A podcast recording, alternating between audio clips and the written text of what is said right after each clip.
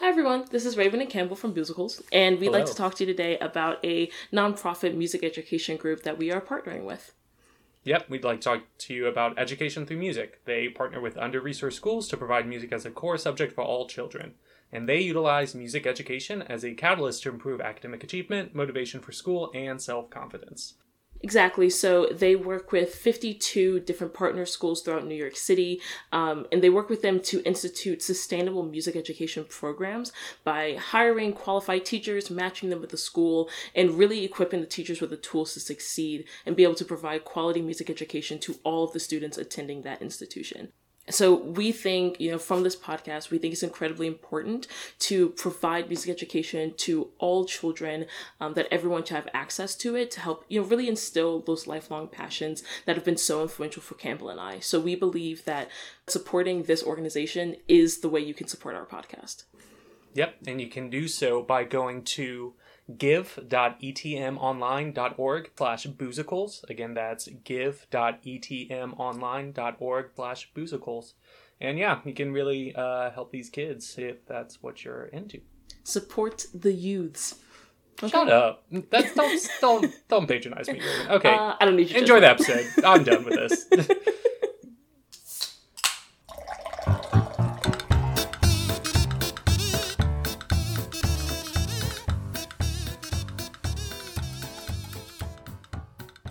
This is Raven.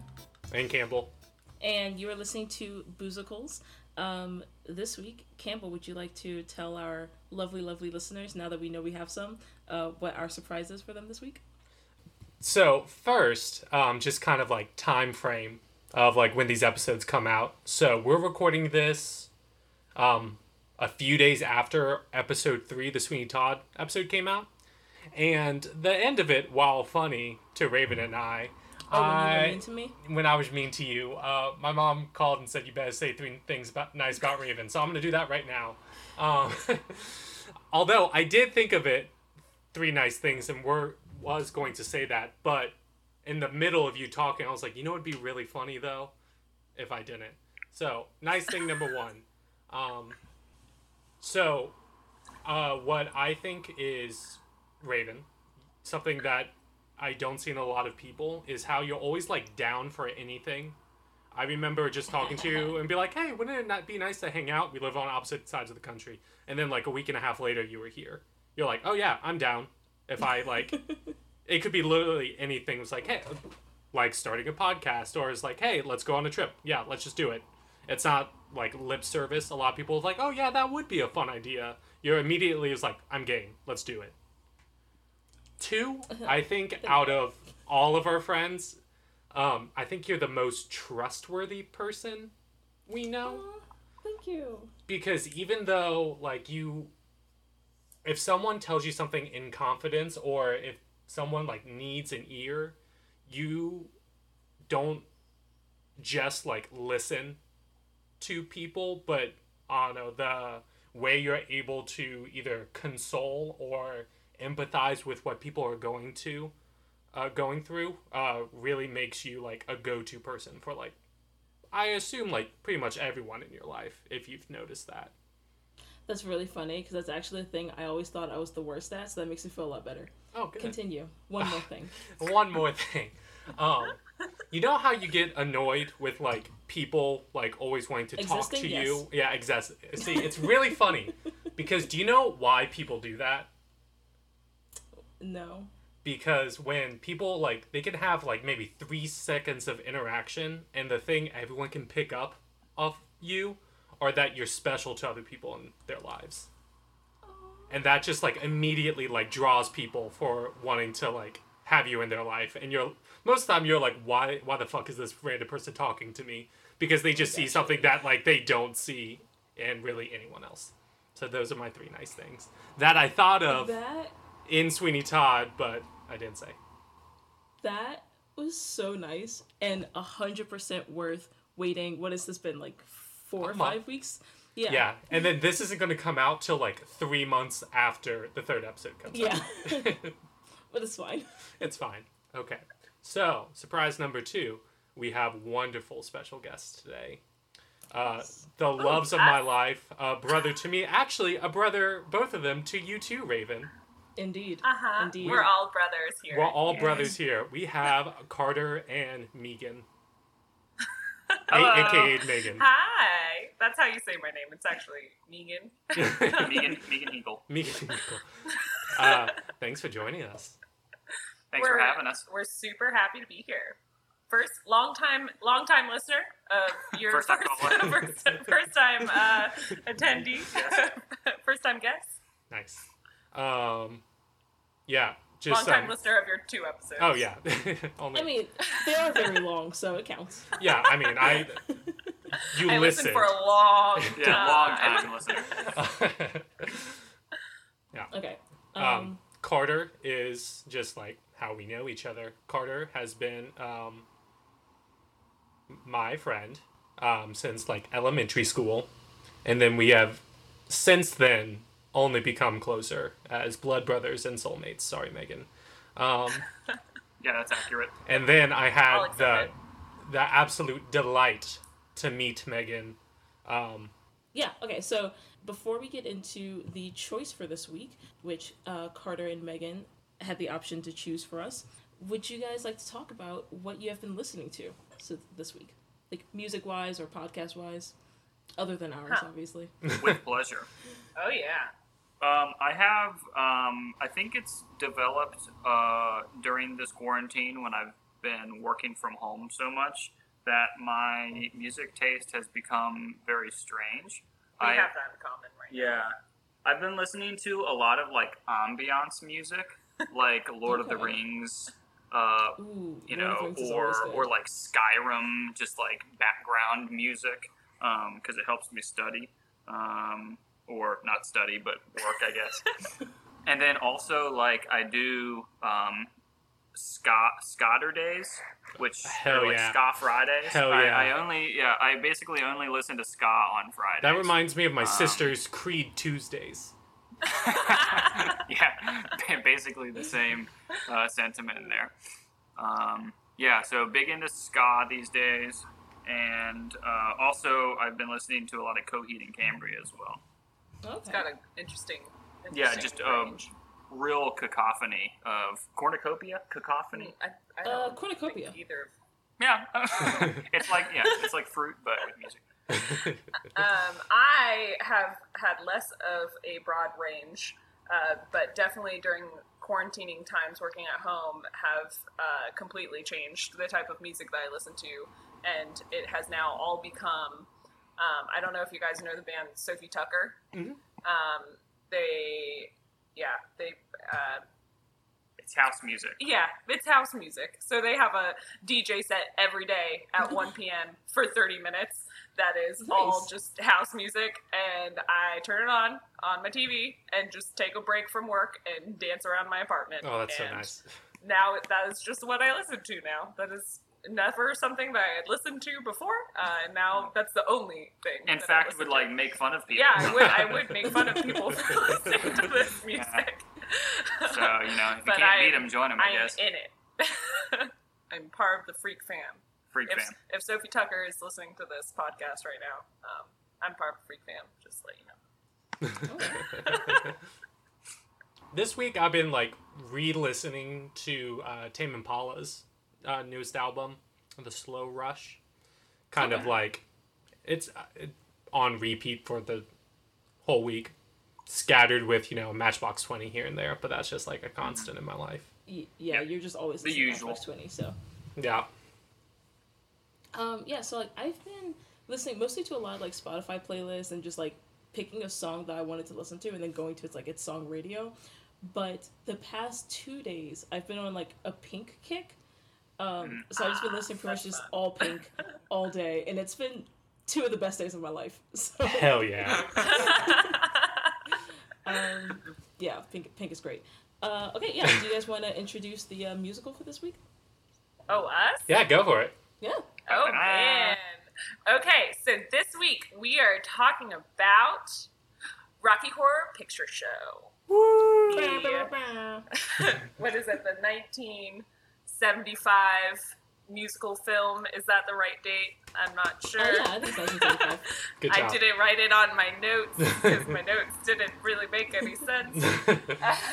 nice. And so, what are we drinking for that then?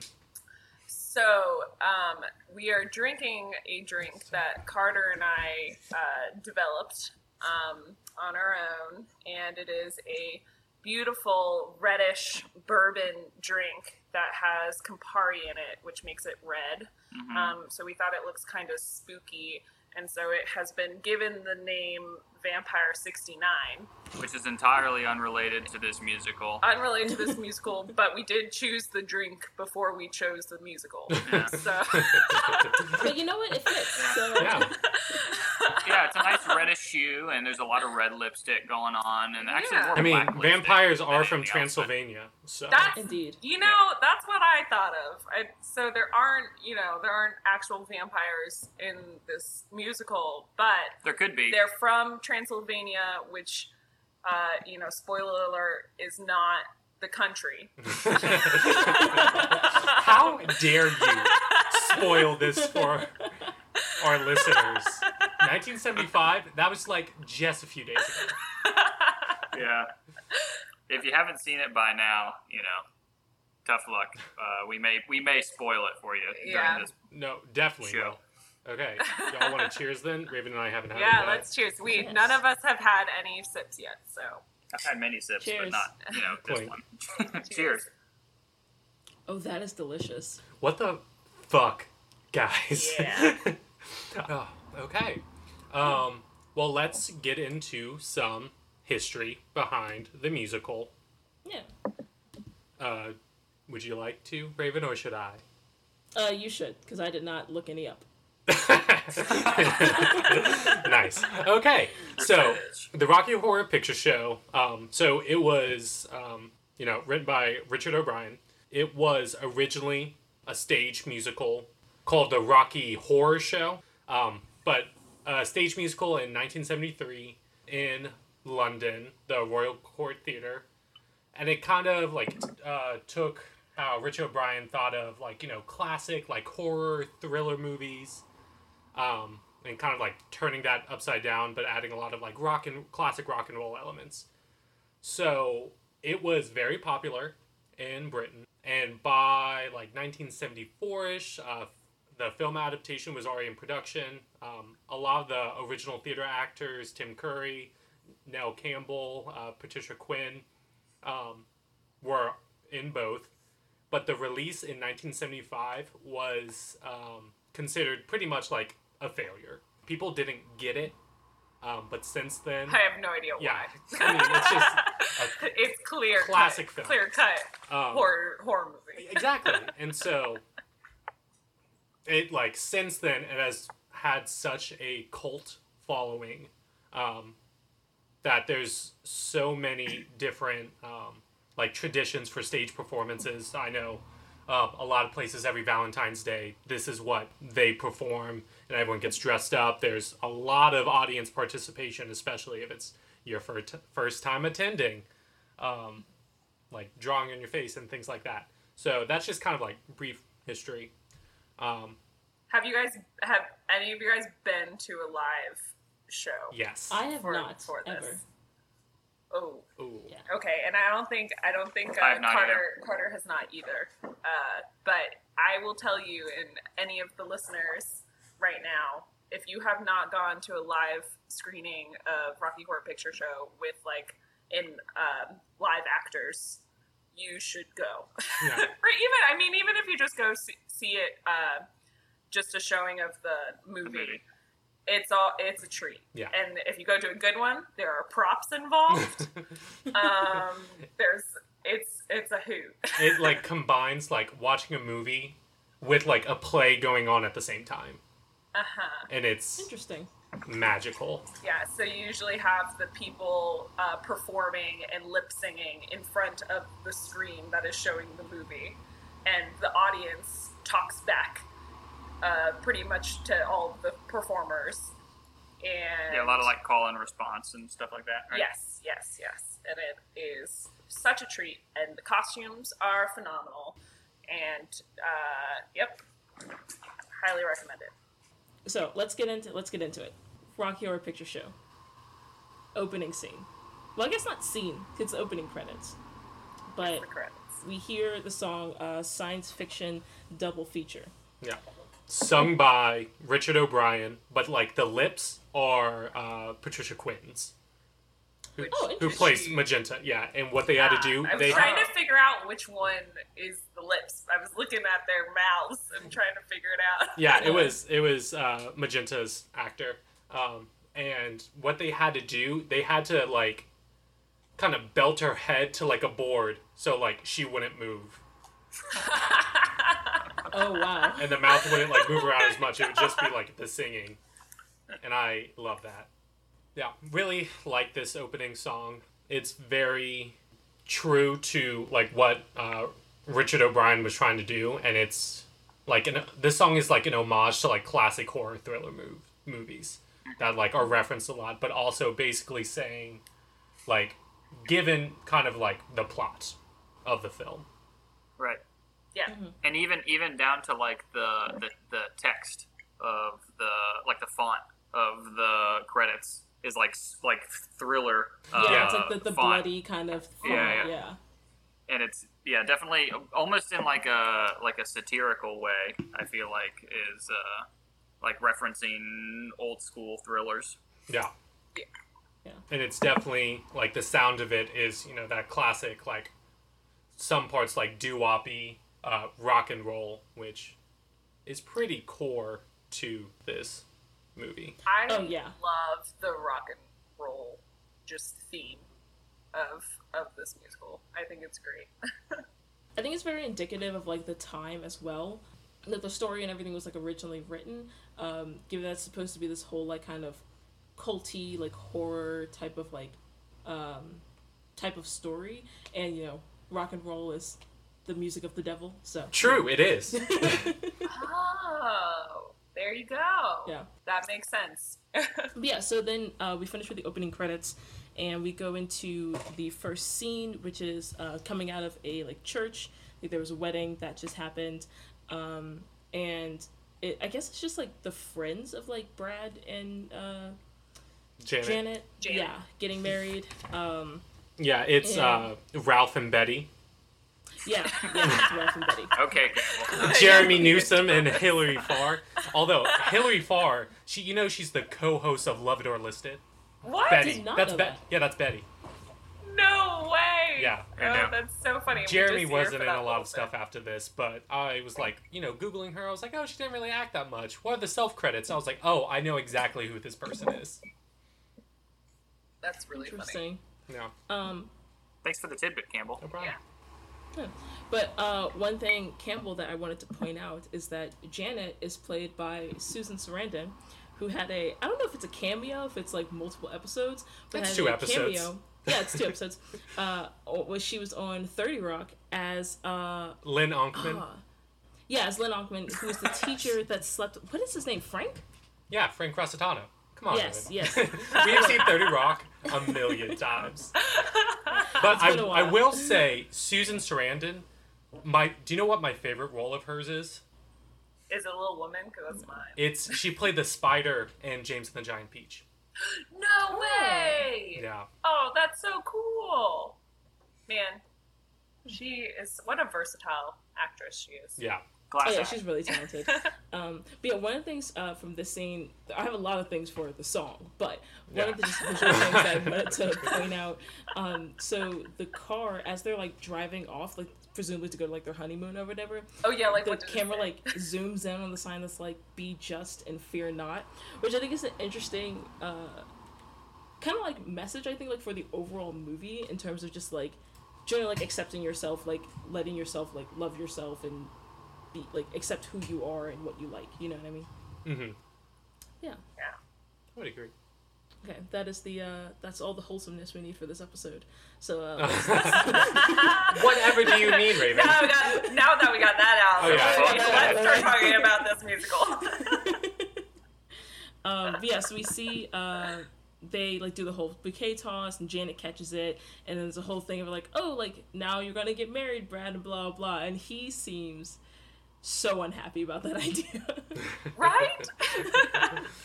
I mean, Um, it could from the very beginning. You can see how like you know repressed all these characters oh are. yes, absolutely, absolutely. And um, we get into the song "Damn It, Janet." which is Uh, so which- fucking funny. I Fantastic. love, song. and I love how this like in the background, like when they first start the song, in the background, like against the back of the church, it's like a I guess a American Gothic. of the painting American Gothic, um, with like the farmers and the pitchfork and everything. Um, I also think it's so funny because this entire this entire song, the one thought going in my head was just like. So Brad is gay, right? Like, it's- it's like every, every single thing is like she like leans in to kiss him, and he's like, "Ooh, let's not he's do that." "Psych." and then just like everything about uh his demeanor with her is just like so she's his beard right like that's what's happening right now like this, this is what's going on and then when they when they're walking down the aisle uh like kind of symbolically like getting married and stuff like that he's Yeah. literally dragging his feet like physically Ah, dragging them that's so funny. I didn't notice Meanwhile, they're setting up for a funeral. for Yeah. a child. Did you guys see the size of that coffin? It's a very small coffin. It was definitely So a, like a child's funeral that is happening in the background of this freaking song. I just thought it was really funny about like when it happened in the song because there was like oh like there's only one thing left to do and then they bring in the casket it's just like might as well, Die. might as well die Yeah, and this song, uh, this song is so funny. Just I don't know, just all the title of it and like you know the comedic pauses. It's like, damn it, Janet I love you, or like I'm mad, Lee in love with you. Yeah. yeah. Yeah, so then after after Damn It Janet, um, then we kind of have a cutaway to the like police officer, um, who Is kind of that just is he the detective? The criminologist. I, I never have Yeah. understood his role other than just being a narrator. I hadn't really thought Yeah. about it much until watching it this time. yeah he kind of just provides a like exposition and like framing for the story, but I think his physical role is like he's the detective, um, like investigating the story or something like that. Yeah, yeah, because he seems to have like files on them, like all that kind of stuff. yeah. Yeah, you Charles know, Gray. diagrams of how do the time Yeah. warp. Yeah. Oh yeah, that- Important That was evidence. We'll get, we'll get there. We'll get Yeah. there. yeah. But Charles Gray, uh, he's been in a lot of like James Bond movies. Is he a villain or a butler? Uh, good question. I didn't look that far on IMDb. Um, Well, but he was in um, Diamonds Are Forever and You Only Live Twice. He was Blofeld and Henderson. So those are the Sean, some Sean Connery, some classics. some classics. Megan, what's your best Sean Connery impression? Go.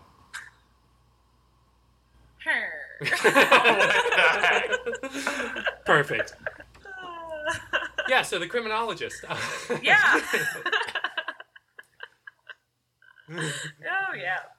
Basically, just moving the plot along, right? yeah. yep. Yeah, um, pretty and much. kind of like alluding to it's like oh this is such a typical like wholesome american couple Mm-hmm. and he's talking about them but then he also has like police files on them so you know Yeah. like something's going to Well- happen And you know that they he kind of gives it away right there that uh, Brad and Janet are not currently found. Like they, I feel like he kind of gives it away there of that they're not in the story anymore. Or Yeah. they're not uh, there to actually talk about what happened to them.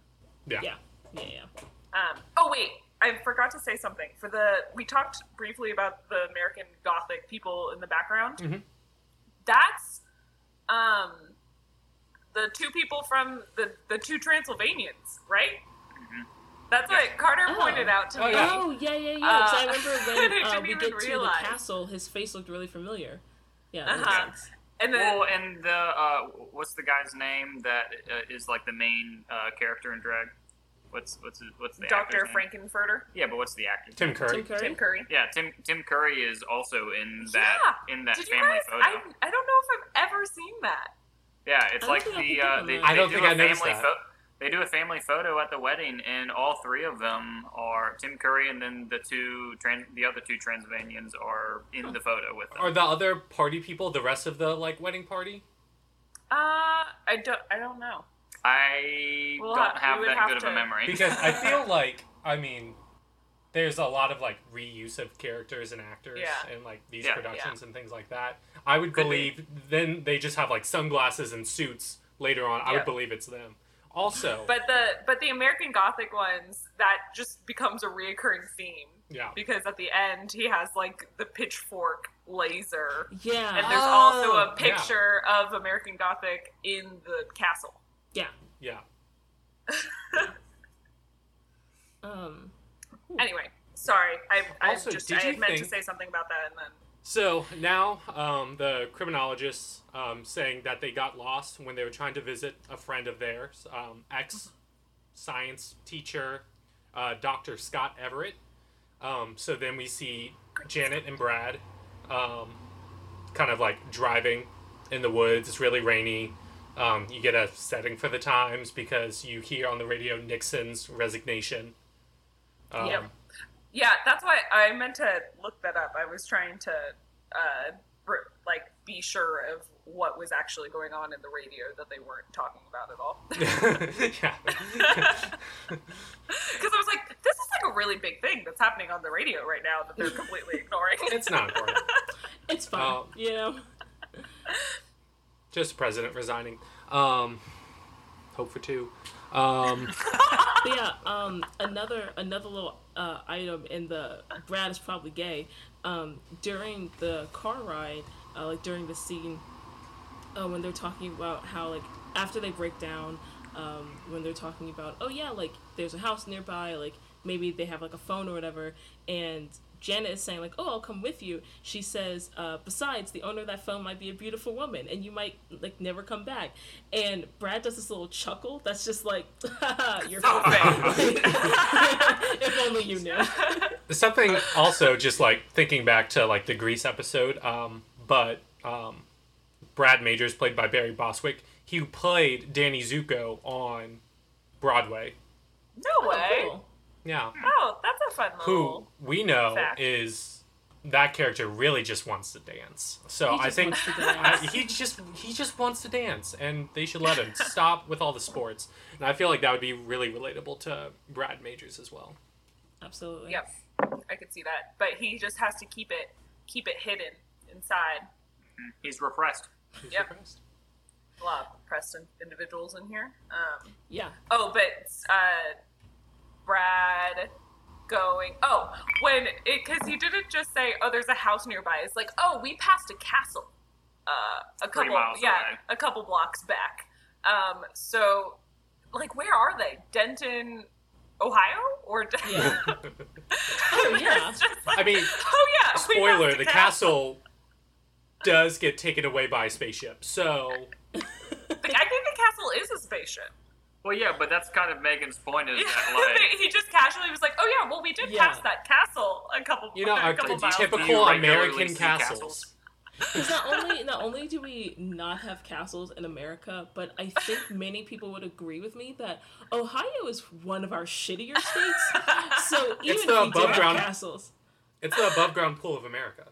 Is it okay? But is it actually You know? in Ohio? I just said Denton, Ohio. I don't know. Is did anybody fact check where this? it's is probably in? Ohio. Um, Yeah. I believe you. Um, Yeah. yeah. like it's just why like like they just casually just like yeah like there's a castle back there no big deal that's that's totally normal we lived in this Yep. town our entire lives never seen it before but Yeah, maybe there are just more castles around in the 70s. I don't know. I don't know. So now they see the castle. Um, so then we get into the song um, "There's a Light," uh, which is very. There's two two parts to this song.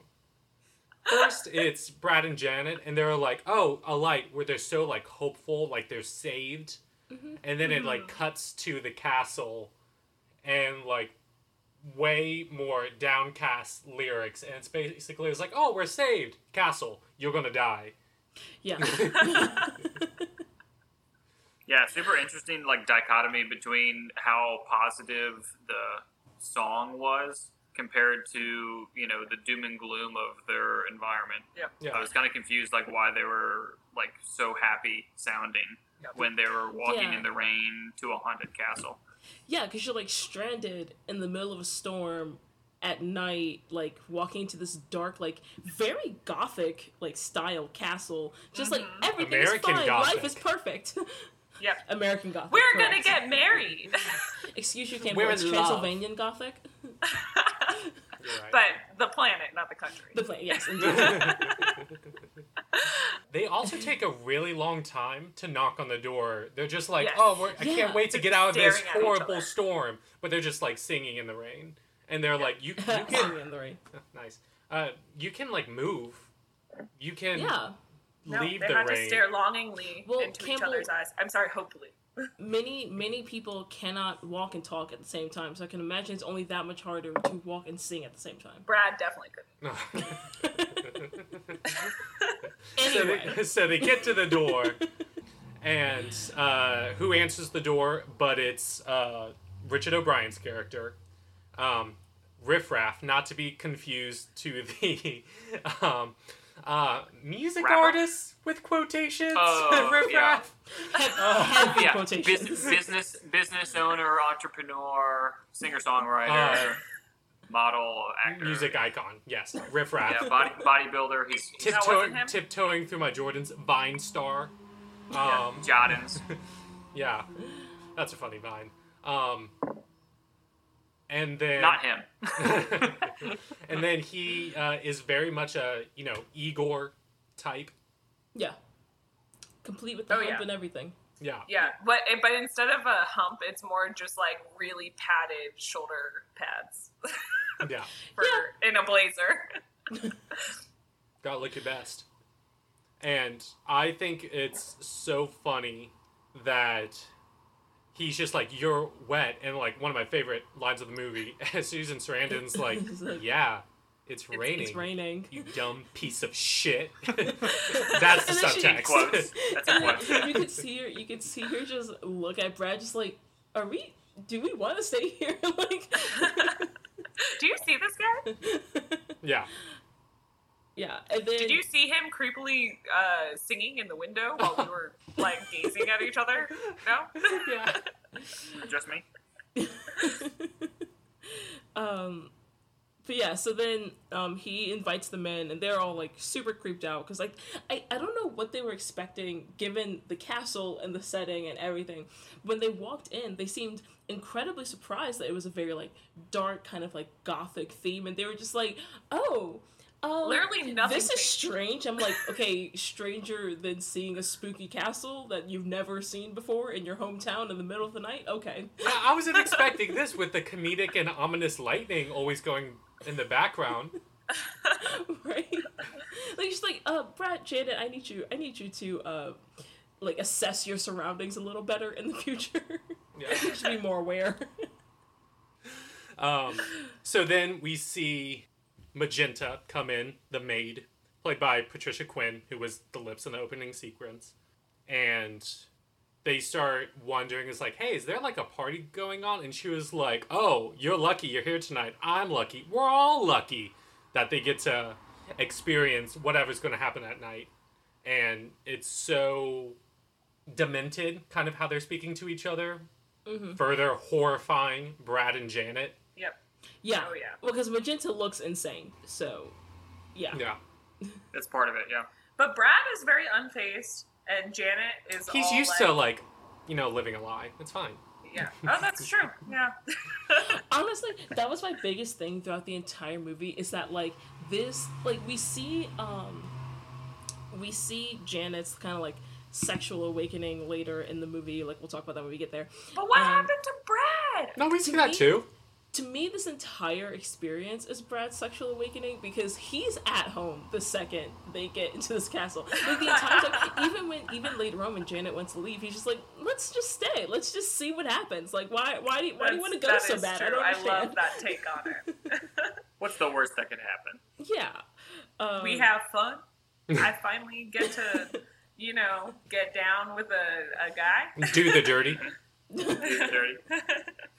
Um, yeah, so then we get into the song uh, "Time Warp," um, and Janet just and like dance and dance. and dance indeed, um, and Janet faints for some reason when they start dancing. Constantly. I'm like, girl, keep it together. The, I was like, you are so repressed. Stop fainting is literally in my notes.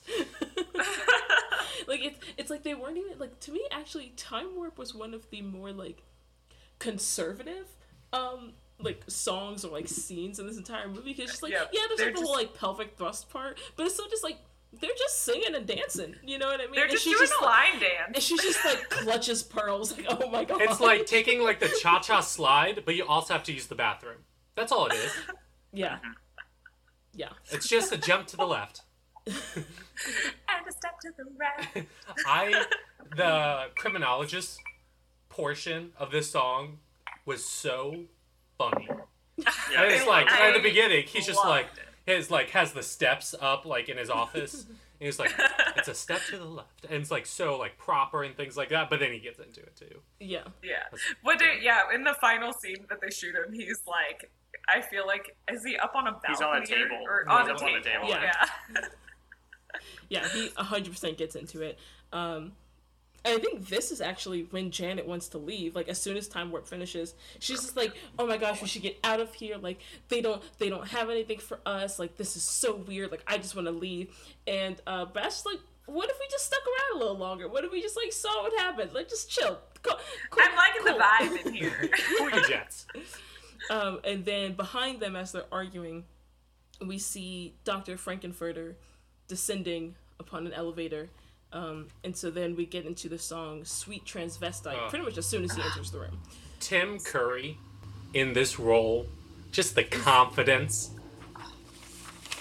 The way he entered that scene was just so incredible. You know, It's His, his facial expressions and the singing. Oh my gosh, it was so good. because um what I like normally think of Tim Curry like before like I saw this and like knew this was him I always like equated him to because he did play Pennywise um in the original it like TV Oh. like two-parter thing really? Um, yeah. Oh, I had no idea. um he's Nigel Thornberry from the Oh, Wild yeah. Thornberries um but the first like musical thing I saw him in was I think the best adaptation of any kind of like Treasure Island, and it's Muppet Ah. Treasure Island, and he's oh my gosh. I forgot Yeah. he's Long John Silver, Silver. yeah. But what a Mind blown. That was talented. I there's very few actors in all those situations like that even from not even saying anything, just like walking, you can just like feel that confidence. Like he was Oh, like, yeah. this is my role and this is who I am right now. Yeah, he 100% embodies it. And everyone else, like all the characters and actors, are just so compelled by just his presence. I feel like when Oh, he yeah. came out, that's when like Janet was more. It's like okay, let's see what's going on here. Yeah. Yeah. I like I like his vibe. Yeah, Yeah. It's good. yeah. So we find out. um Well, they're like singing the song, and the first time I like watched this, I didn't actually think they were aliens. I thought they were just eccentric. Joking. Yeah, they're Oh, yeah. joking that uh, that so Dr. Frank-N-Furter is a transvestite from planet Transsexual in the galaxy Transylvania. Um, isn't Uh, it? Or is it no. that was it's that reversed? Galaxy of Trans. Wait. Which is the No, galaxy? the planet. I thought the planet was Transylvania, and he's from Correct. like the country of transsexuals, the nation of transsexuals, something like that. They I say wrote galaxy. it in my notes. It's Planet of Transsexual, which is in the galaxy of Transylvania. Cool. And I Oh, okay. knew we were gonna miss mix that up, and we have been the entire show so Yeah. far. Good job. Good job. but it's the planet of transsexual in the that's galaxy of Transylvania. That's- Seems like a pretty pretty bumping place. Um, and I have nothing. I don't know what I was gonna say. I That's don't. it. Well, I just want to say I don't know how I feel about like saying, in, uh, implying that uh, transsexuals need their own planet. yeah.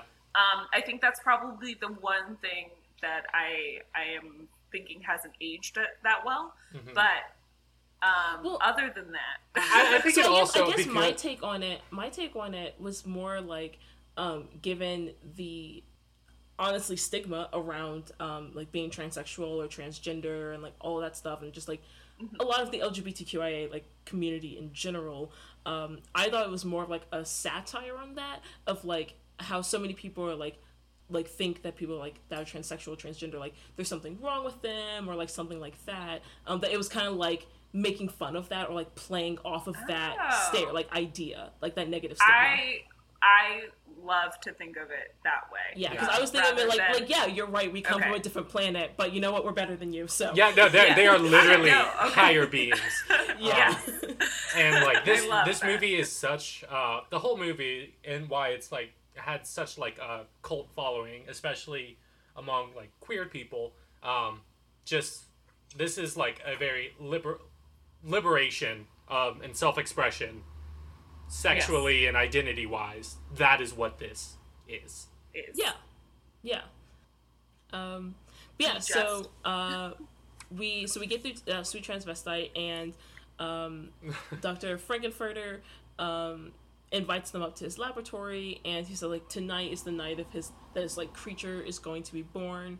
Um, so then they unveil uh, this like kind of like mummied, like wrapped humanoid creature in this like giant tub of presumably water. Um, and this part, the the chemist in me really loves this scene because he lowers His it's like, biochemical it's dispenser- research? right? Yeah, because he like lowers his dispenser uh, from the ceiling and then starts like pouring a bunch of like differently colored liquids, and at the end it's like the rainbow and Yeah. like different like layers. It's so good. I And, like, it- love that, like- you can't actually do that with like water density, and it's Oh great. yeah, and Yeah. like it's very much, um, it's kind of like how you're like dying Easter eggs. It's what it reminded me of, but with a corpse. Oh. Oh yeah. And then- It's, it's very it's very like Frankenstein esque, right? Oh, yeah. With, Yeah, the, yeah, that's with like the electricity and the, The s- colors, the and sonic the lightning. oscillator, which I Uh. mean, we're all engineers and scientists, but that they had to uh, up the reactor output to three point three more points. Three points. As wow. we all know, as like That's in our lot. professions, that's quite a lot of points. That is a lot of points, indeed. You are correct, Campbell. Yeah, you, you can quote us on this. We are experts in, only in this regard. Everything else we talk maybe about, maybe absolutely. no one's maybe no one's ever been able to like synthetically uh, create human life because they hadn't upped it to three points yet. Yeah, They only gone to two, and that was a mistake. yeah. You at at least This- I know three's pushing it, but like if you have the means, Indeed, This indeed. this movie you- truly pushes the envelope of science and you know society. I I think so. And I don't know. I whenever they say like you know fake science instruments and stuff like that, I always think that's fun. Love Uh, it. I love good Yeah. sonic oscillator. I mean, I'm using a sonicator in lab all the time now, so it's Which is short for sonic oscillator. which is the same thing. I like to think I'm just making really tiny plastics, not you know, um, defying the um, being defined in the eyes of God. But that's fine. Teach their own. um, but yeah. So then the creature wakes up. Presumably, okay. I don't. Was there any like electric shock or anything, or did the gayness of the rainbow flag just wake Just- up? That's Just- what no, I just gay interpreted. vibes. yeah, because Just you- I was tie-dye. picturing. I wanted the whole like lever pulling scene of Yeah. like lever pulling and lightning sparks, but it's no, it's him just like putting in a bunch of little uh, Little squirts of, of Food rainbow dye, Yeah. and it makes a rainbow flag, and then it produces him, By- produces Rocky. By the power of gay, he he has risen. Okay, so a drink to everyone, not a second. Vampire sixty nine, because we don't want to die, and I do have to work after this, so that's gonna be fun. you have to work after this. Yeah, I have to like I I have to catch up on some work. Oh, I'm so happy. To be out Megan, of you know, grad school. Yeah, I know. I know. Cheers. but you're, Cheers. you got me bad Cheers. Cheers. Okay, so uh, yeah. Should we maybe talk about the musical that we're gonna do? yeah, I guess. Where Uh, were we? Um, s- Uh, Rainbow Tub, Birth of Rocky. yeah, Go. birth of uh Rocky Horror, his name. Um, so he like comes alive. They start like you know taking off all the bandages. Um, And he's a hunk. And oh, he has Yes. golden. He's wearing. this dude is so like hot. golden spandex underwear with like little like golden That boots does too. not fit his bum. Yeah, the Yeah, boots the not. boots are hilarious. I it's the best part. and then so uh, Rocky Horror, it's actually um, the actor Peter Hinwood. Um, this was like one of his two roles like ever. It was Oh, this. Yeah, I, I googled him too, and I was like, "Is he only this No, guy?" he was It's- too busy working on his bod. Yeah, it's in his hair. this and this movie. Uh, Tam Lin. He plays someone named Guy. Um, but like also, he's not the one singing. They had to dub his voice afterwards because like he's not a singer. Interesting. He's like literally just the Oh. body. he he didn't seem like an actor either. He seemed like very like unenthused or like not super engaged in the role, which maybe It- was just part of it. I It don't know. But wasn't I think so. I, yeah, I It's thought not that was kind him. of the It's air of the- the like it's character because he's just like I've been alive for seven hours. yeah, Yep. and like he's literally just a body, and uh, Frank-N-Furter literally just made him to be a hunk. So I doubt he gave him a lot of brains. Okay, So- no, also- he, no, he well, literally has had half, a brain. Yeah. Yeah, yeah, he says that. Yeah. Yeah. Yeah. and so Oh, it was uh. Trevor White, who was the singing voice uh, for this, who also um, Also, Jim that Sharp- would make him that would make him eligible for the uh, for Escape, the Pina Colada song, if you have half a brain, which he does Oh, technically. I didn't know where you were going with this, but I'm glad I followed. Thank you for taking us on that excellent journey, Raven. You're welcome. Um, yeah, so then we get into the song, um, The Sword of Damocles. Um, Oh do you guys know like the story of the Sword of Damocles? no! Please tell Very us if minorly. You, if you know. Yeah, just really quickly. So it's just like uh, allegory to like a sense of impending doom.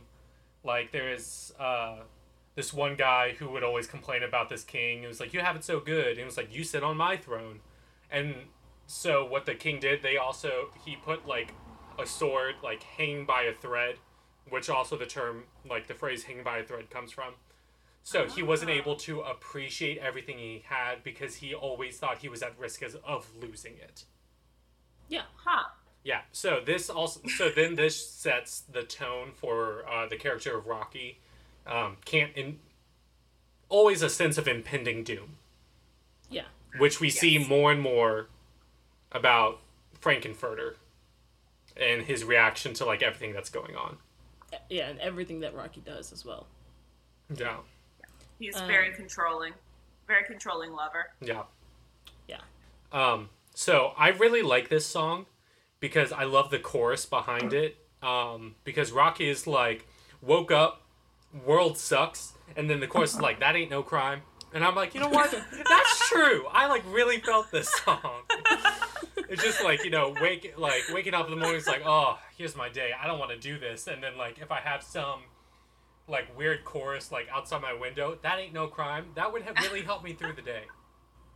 Honestly, That kind, yeah. that kind of validation. Um, and is this the one where he's like running around and Rocky's cha- or not Rocky, Frank-N-Furter's chasing him? Yeah. Yeah, yeah, yeah. The- Um, I think I think this the, this chase scene uh, really shows how uh, his golden tight uh, underwear really limits his movement. I feel like he like didn't he like couldn't run properly and Yeah. he was like shuffling his feet. And, Yeah, he does Yeah, this because they're gonna Yeah, fall off I and think stuff he's. fall off his I- bum. yeah, I think he's just stiff the entire movie though. Like on Oh. like purposefully. Like even with the dancing, like he just Mm. he doesn't. He's kind of like if you He's see like a like a, baby deer, giraffe. like a baby. Yeah, baby giraffe. That's exactly it. Or like Bambi in the beginning of the movie. It just Yeah. can't like Yeah. walk. Yeah. Although I feel like, while I understand the metaphor, or technically simile, I feel like it's also bad simile because deer, antelope, gazelles, and wildebeest, if you're not walking and running the first five minutes, your ass is getting left. They So he would have he would have been left in the back of the pack. But you know, it's fine because he's hot, Yeah. and that's all that matters. Oh yeah, Literally and the then only purpose of He's his got character. muscles, as Janet appreciates. eventually, Yeah. No, she. You saw her eyes. yeah. You know what? Both both her and Brad, they're just trying to like lie to themselves. Yeah. Oh yeah. And I feel like I feel like she only says she doesn't like muscles because Brad doesn't have no muscles. Yeah. And so she's just She like, I gotta, just I gotta trying to- validate him. Yeah, she's just trying to be aware of her man's feelings and, Yeah. um, you know, conscientious Oh, them. I won't- something we need to talk about. We completely forgot about a main character we haven't talked about yet. But Columbia. Oh yeah, Columbia Who came out dat? during uh, Time Warp. Yeah. Oh yes, yes. yes. Nell, Nell yeah. Campbell. She was Little Nell. Sequence. You can't you can't Yeah. even miss her. Yeah. Her I, tap we dancing is somehow so did, but Yeah, I I, mean, that like scene. that was. I love her whole uh, outfit. Oh yeah, I I, her. yeah exactly. Lil Nell. Um, I mean, she like had her big debut from tap dancing. Oh, Oh, okay. Yeah, Mm. and then she like her family moved to London, and then she was doing a bunch of like odd jobs to like you know make it by. She actually like sold shoes with Freddie Mercury. What? oh wow. Yeah, So cool. um, and so she was also she was Columbia in the stage production too. Um, so which led her to like this role. I think that's really funny that uh, you said that she actually got her role because of her tap dancing. Because I thought the only thing that was going through my mind when I was watching the tap dancing was that they were filming it in a way that made it look like that she was not the one tap dancing, like because they showed her face and then they Oh. showed the shoes. Oh yeah. And then they showed her face, and I was like, "Wait, this girl can't tap dance! Like, no way!" Yeah, we need to give her credit where credit's due. She Yeah. was she was doing the tap. Yeah, so that makes me a lot happier to know that she is a tap dancer. Yeah. yeah. That I was all say- her. Um, Oh, sorry, Raven. No, One no, you're question I had Go during this song was, uh, am I supposed to know what who Charles Atlas is? So I didn't. I kind of assumed that it was a reference to the Atlas statue that he has in the laboratory. But maybe I was wrong. maybe is Atlas is that Charles Atlas who what the Atlas is named after? Atlas? No, it, No. Charles Atlas At- what Al- Yeah, no, that's Yeah. that Atlas holding the world up completely different. Charles Atlas is uh, was like an American Italian bodybuilder. Ah. Yeah, he was like born back in like the 1890s, so I guess when he was, it may have been like the 1910s, 20s when he was like, Wild Popular. reference. Um, but that is who but Rocky is sculpted after, Yeah. so he has the Char- Charles Atlas Yeah. seal of approval. that was one of the sense. Charles Okay. Atlas was one of the first people to have like uh, like advertised like exercise program. Oh, interesting. Ah. Yeah. Okay. Okay. So Anyway, so after I can make you a man, which is very happy birthday. Hit the gym. Yeah, Yeah. yeah. Like here's a here's a Gold's membership. for your gold panties. uh, yeah. yeah. Um Yeah, and so and then suddenly we see this character like burst in on a motorcycle. Um and From the the freezer. freezer, yeah, out of the- yeah. with this Um, horrible head scar that we don't know about till Yeah. later, yeah. and it's fucking meatloaf. I literally, I literally wrote in my notes like, "Meatloaf, what are you doing here?" like, So, I feel like, am I I feel like he shows up in the most random things. Yeah. So his okay. So Meatloaf, Michael Lee, at eighty. Um, he's his first band, like in high school, was called uh, Meatloaf Soul, and uh, he did that because when he was playing football, his coach would call him Meatloaf because of like his weight, like his size. Oh. Um, but Okay. like he is, you know, very prolific music artist. He was Yeah. on Broadway for a Rocky Horror Picture Show, um, Rockabilly, Rockabye Hamlet, and Hair, and then the his album Bat Out of uh, Bat Out of Hell is tied for the second best selling record of all time. What? Oh, Ti- wow. Tied with uh, Meatloaf? tied with uh, something I forget what the record is, but it's ACDC. Yeah, Yeah. yeah. No, so yeah, Meatloaf That's is one selling of those. a rock album or like I the the thing said record with Wow. like 50 million. Interesting. that's incredible. Yeah, I feel like I feel like this happens a lot where like Meatloaf to me just kind of like shows up in random things, and like I I like Meatloaf. I think he's a great artist. I think he's incredibly talented. Oh, but yeah. it's still just like to me, it's like whenever he shows up in something. Granted, I didn't know he was on Broadway for Rocky Horror Show, but whenever he shows up in something, it's always very random. Like when he showed up in Sausage Party, and I was just like, Meatloaf, what are you doing here? Don't understand. Did he play Meatloaf? Did he, was he, played Meatloaf? yes he was a meatloaf physically and he was oh, singing one of his songs yes Good, good. I, I'm glad. I'm glad they did that movie justice. I say from Yeah. a really fucking weird looking movie that I've never seen, and like I I, don't know so. I a movie, was in Are you? a movie about hot dogs, hot dogs, Frank-N-Furter. Rocky Horror Picture Show. Yeah. Off Get back tangent. to the point of this podcast. Oh, okay. We're not gonna That's go on another tangent about the douchebag in Sausage Fest. No. Okay. Oh. Um, so now we see Eddie. So we're at Hot Patootie, Bless My Soul, which is such a classic greaser rock and roll, um, punk kind of song, and he's just clearly delirious with the head scar coming out of you know he just you know most recently thawed, um, riding his motorcycle just around everywhere, making Yeah. a mess. Columbia could not be happier. Yeah, they were she super loved- cute together. really I really it. thought so. Yeah. Um, Short lived. And then we see um, that at some point in the song, like Rocky is kind of like dancing along, and then Frank-N-Furter gets mad and then like pulls him away and throws him in the elevator. And then, oh, okay, yeah. a little controlling, but And then kills Eddie. I, it was a mercy killing. yes, Yeah. All I wrote in my notes for this song was, "Who is this guy?" Never mind, he did. Yeah, I, I, I, my notes for this, uh, Dr. Furter just fucking him up. so Frank-N-Furter murders murders Eddie. oh, murders him good. yeah. Yeah, Yeah, with a pickaxe? Is that a pickaxe? And, yeah? it's Yes. yeah, I think so. Yeah, yeah, yeah. Which is also just like, why do you have one of those? Just or was it like like an ice pick kind of deal? What's the Well, difference between it's, a pickaxe it's some and it's ice some pick? sort of pick. So uh so certain types of picks are like double headed. So ice Oh. picks are usually smaller. Um, a normal pick that you would use like in mine or something is a little like thicker and like more able to handle stone, and it's usually double headed. But this pick had like a flat end on one end, Yeah. so I'm not sure what type of pick it was. See, okay, this is going to be a fourth Raven compliment. She There's knows also the most pick. random shit, and it's so interesting. Like, there's no reason her being like 12 years old should know any of these things.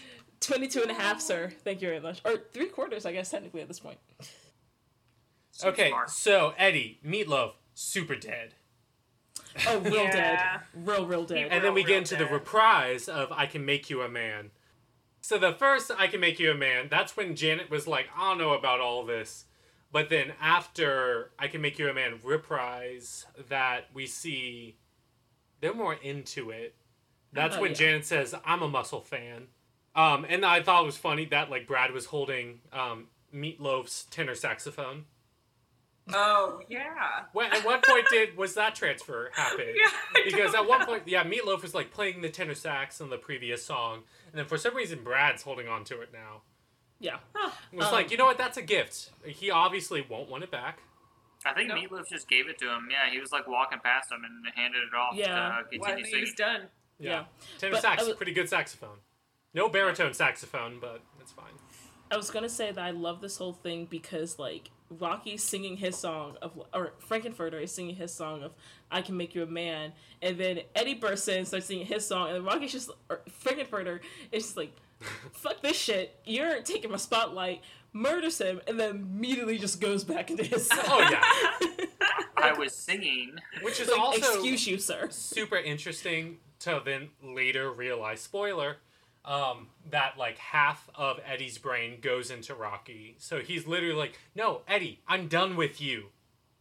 yeah I see. This is where, and I don't know if we want to get into this now or later during the dinner scene, but I am thoroughly confused about how Eddie was used, uh, and like what part he played in Frank-N-Furter's life. We, we could get to it in Um, the dinner scene. That that yeah. seems like a natural Yeah. part. So Yeah. we'll talk about it later. But I, because literally all I have during the scene was, "Who is he?" Never mind, he did. and I, Unimportant. I, I You know just, what? yeah. So I was like, okay, moving on. We don't get to learn anything about him. Uh, But then we did later, so Yeah. we can talk about. It. yeah um, and then we see like I can make you a man the reprise that now they're like chapel like wedding uh, processional mhm. And The- yeah. we see the stained glass of Atlas yeah holding the world holding When they're the- going to bed, when- yeah yeah it's not When they're wedding. they're just going to bed. but like I I don't remember now because Vampire '69, but the uh, the music in the background is for them like walking down the aisle. Is Yeah, it it is. not? It's the it- it's the bridal it's the bridal march like the wedding procession Okay, or something gotcha. like that. okay. Okay. Yeah. Okay. Um, and then we had the criminologist, you know, kind of reflecting on Brad and Janet's like strife during this, and he's basically How does basically he know what happened? He's a really good detective. Because he's the narrator also. Yeah. Plot holes. uh, Riff Raff maybe you know told him. yeah. Riff Raff went back to Planet Transsexual, so I don't know. So- Anyway, moving on. At this point, the narrator was like, "Well, if life's like not real and doesn't matter, Brad and Janet, they're good. They're going to be fine. yeah. However, if this is real, they're fucked." Yeah. Um, And then we see them go to separate bedrooms for uh, Brad and Janet, and there's like cameras in each, and like Janet notices there's a camera when she like has like the robe, Mm-hmm. Yeah, shawl, yeah, she whatever puts, thing. She puts on the robe, walks three steps to the bed, takes off, Takes the, off robe, the robe. and gets into bed. yeah. Yeah. It was a little odd, but Yeah. you know what? Um, and so then uh, presumably Brad comes in and uh, gets into the bed and they start necking, and then it turns out to be Frank-N-Furter. Um, Well, so first off, with this scene and knowing Brad and Janet before they had entered this castle, Mhm. if Brad came into bed with Janet, she would not be okay with it. Like, Yeah. just think, No, just she think was about saving it. Like, herself. No way, no way they had had any sexual relations, any Absolutely heavy not. petting yeah, or he anything is gay. before this Correct, Megan. yes, a- precisely. So prove me wrong. she she would not have been as relaxed as she was, even thinking it was Brad coming into the bed. But Unless she was her. I mean, I think just her juices were flowing Yeah, after that was. muscle man. yeah, Oh, she was ready. into it. So yeah, she was ready to go. Yeah, because even once it's revealed to be Frank-N-Furter, like she like kind of freaks out for like thirty seconds, and then she's like, "You know what? I'm here for it. I'm down. Let's Yeah. do this." Yep, I uh, liked you right from the beginning, so it's fine. Yep, he Yeah. coaxes his his way into bed with her, and then immediately following has the same exact scene with Brad, which Exact I think Brad, it's yeah. I think it's so funny that the uh, the way that's done, where like the dialogue is almost identical uh, between the two scenes. It's so Yeah. funny. Yeah, and um, and I love the like when he comes in, like I don't know, like I don't know how they filmed this scene. They Isn't totally did it with the original, like the Brad or the Janet coming in Yeah. first, and then when- did a cut, Cut. and then it was with the wig. Yeah, it was all Yeah. silhouettes, so Yeah. that, yeah. It was Yeah. so funny. because it was it was even They're yeah it was so even more funny. obvious with uh with Janet because it was just like okay. That one hundred percent was not Tim Curry. That was Susan Sarandon. Yeah, you know that I mean? was and like the voice is like on point until he like takes off the like wig, whatever, and then it's just like, oh no, it's me, and they're just like, what? Tis It was I. So funny. It was so good. Um, So this is oh, obviously between- like yeah. Okay. between those two, we do see like a side scene where the butler and uh, Riff Raff and Magenta. Magenta, yeah, I keep thinking her name is Margaret for some reason. Just M and G, just keep bouncing around in my head. I don't know. Um, but I keep thinking, uh, but the butler and uh, Magenta scare Rocky, attack him, whatever. Yeah, it's like Riff Raff, Magenta. Why y'all being dicks? I don't Yeah, know what I didn't understand that. yeah. What is their motive in ruining Frank-N-Furter's fun? Well, it seemed Do like they just want as aliens they- they had a mission, and obviously it's not happening. yeah? So maybe they were like, "Fuck it, let's ruin this, so maybe we can be empowered." Interesting. That's fair, yeah.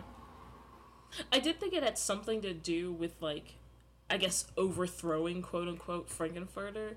Um, I just didn't really they- understand yet what the Because they had always addressed him as master and seemed okay with him being master. yeah. But, But did did he did they address him like that only when they were in front of other people? I don't know. Was that the bit they were playing? Maybe. Because like when it was just themselves, they did whatever they wanted, yeah? and I don't true. think they refer to him really. But when they're in front of like Janet and Brad, they're like, "Yeah, They call him the master. master, yeah,", Yeah. because that's just like the, their their performance. Yeah. Yeah. Um, yeah, and so then so after the scene in Brad's room, we see Janet um coming out. Uh, she comes out of her room and she's like, "Oh, like I feel so bad about like cheating on Brad or whatever." Um, and she's um How does she wind up with quotation marks. Okay, so she goes up and then she's on the mo- monitor that like Brad's like smoking a cigarette after like you know Oh yeah, Doing yeah, the yeah. Which was very Yeah. with like, Rocky. which was not very Rocky. like with hooker. Raven, you have messed me up with Frank-N-Furter. Yeah. uh, it to me it was very like cheap motel hooker with like businessman type of scene. yeah. yeah. yeah, We've all- the way like Frank-N-Furter was just Which, laying on the honest, bed and then ladies, we've all been there. Before Cardiff Indeed. joins us um, back. Um, and so she was like, How dare he? And I was like, Girl, You- you, you just, just slept about- with him. Uh, yeah, and so um, so then Janet finds Rocky like after having run around being chased by dogs and all that stuff. Um, and he's like hiding in this little tank, which is now empty of water, but still has the rainbow, which I was a little I don't. about. I don't think it ever actually had water in it. Like he was No. completely dry when he came out. But he was like some. He was in the middle of it. He wasn't floating. Yeah, Oh yeah. who Uh, knows? So he was Who submerged. knows Maybe, what was maybe you know what? Maybe the tie dye just stains that way. I remember. Yeah. Maybe. I, I have a lot of experience tie dyeing. Um, There's plenty our of plot listeners holes in couldn't this. tell, um, and I'm pretty good at it. Uh, and it's Okay. you know stains your hands and stuff. I would believe like whatever the tank's made of, some There's residue. plenty of plot holes in this musical, and that's not really the They point. don't seem like the kind of scientists that clean their glassware after they're used. Oh, I hate those guys. yeah, put in a Um, good nitric acid bath. It would get that right out. Oh my goodness. Oh lord. Um, but yeah, so then Janet finds Rocky hiding in his tank. Um, and for a brief moment, she's like actually caring for him and saying like, "Oh, like you're hurt. Let me like bandage your wounds." And then immediately it's just like, "Fuck me." Wait a second. And then like, and she's like, "Wait a second. And then we cut to the criminologist. The definition of emotion is basically saying is like, "Oh, she's gonna uh, jump his bones." Yeah. Um, because then we get into the song "Touch It, Touch It, Touch Me," Oh, um, which is literally just her saying like, "Hey, um." I just had sex for the first time and shit was bomb. So I would like to do that again, please. Thank you. I would like to do it with you, Mr. Muscles. uh, yeah. Uh, Rocky, uh, who has been alive for such a short time and obviously built for this purpose. Um, I'm gonna need you to do me a solid. Yeah, he's had sex uh, a lot, considering he's been only alive for like Seven hours. minutes. Yeah. yeah. Um, I love I love the lyric "Thrill me, chill me, fulfill me, creature of the night," Yeah. Yes, it's so good. which honestly is what I look for in a man. Um, and then yeah, so Janet and Rocky fuck. Um, and the, the thing that confuses me though, and I don't know if it confuses me, I just found it interesting. Um, is how like when they're singing, uh, I think it's on the line "Creature of the Night." Like when they're kind of repeating it, it kind of goes through all the different characters. So like you see Janet sing it, and then Rocky sings it, and then um, Columbia, Wait. Magenta, and like all like all the different characters. Like you see their face come up, and like they all sing it. I took that as Janet is free, like she's like having sex with this dude, but she's thinking about all of them. Yep. Okay, I can see That's that. an interesting take. that is an And I think it also like it. it's also as that's how they're all currently feeling. They're all just horny. Yeah. They're all just see that. horny. I thought it was just Columbia and Magenta making fun of her because she's like a virgin who had sex who now loves sex, and they're like, "Yeah, I've been there." Oh, and I love the Columbia and Magenta like back in their room. Oh Um, yeah, with Columbia Mickey like Mou- painting Magenta's like toes, and they're just like making Mickey fun, Mouse mocking ears on Columbia. Yeah. Yeah. It's just like watching it all go down. Yeah, yeah. Um, and so then after that scene, um, Doctor Scott Everett is that his name? Well, Frank-N-Furter comes up first and like starts beating Rocky. No, no, he's beating he's beating Riff Raff.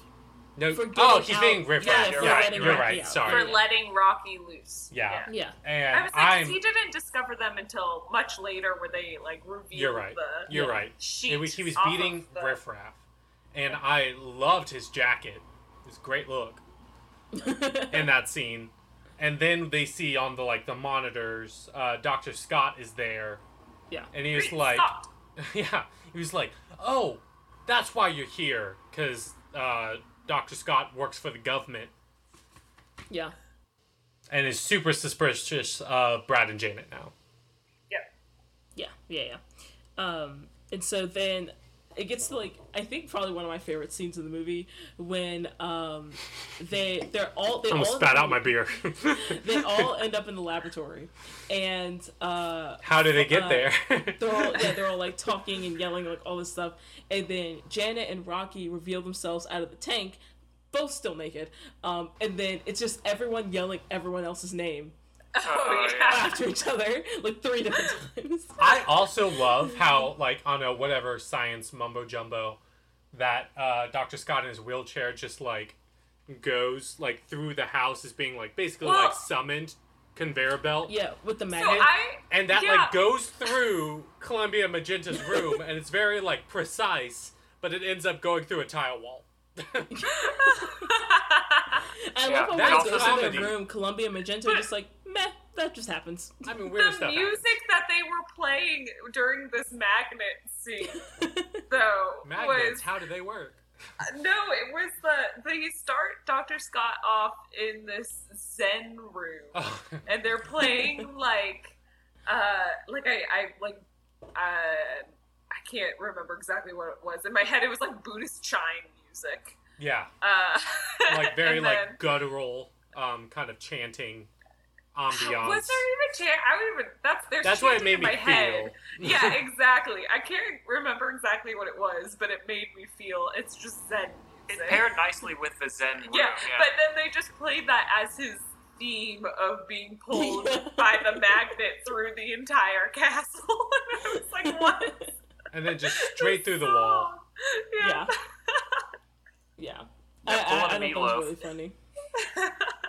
But yeah, Raven, you're exactly right. It, uh, uh, Dr. Scott, Janet, Brad, Frank-N-Furter, Rocky.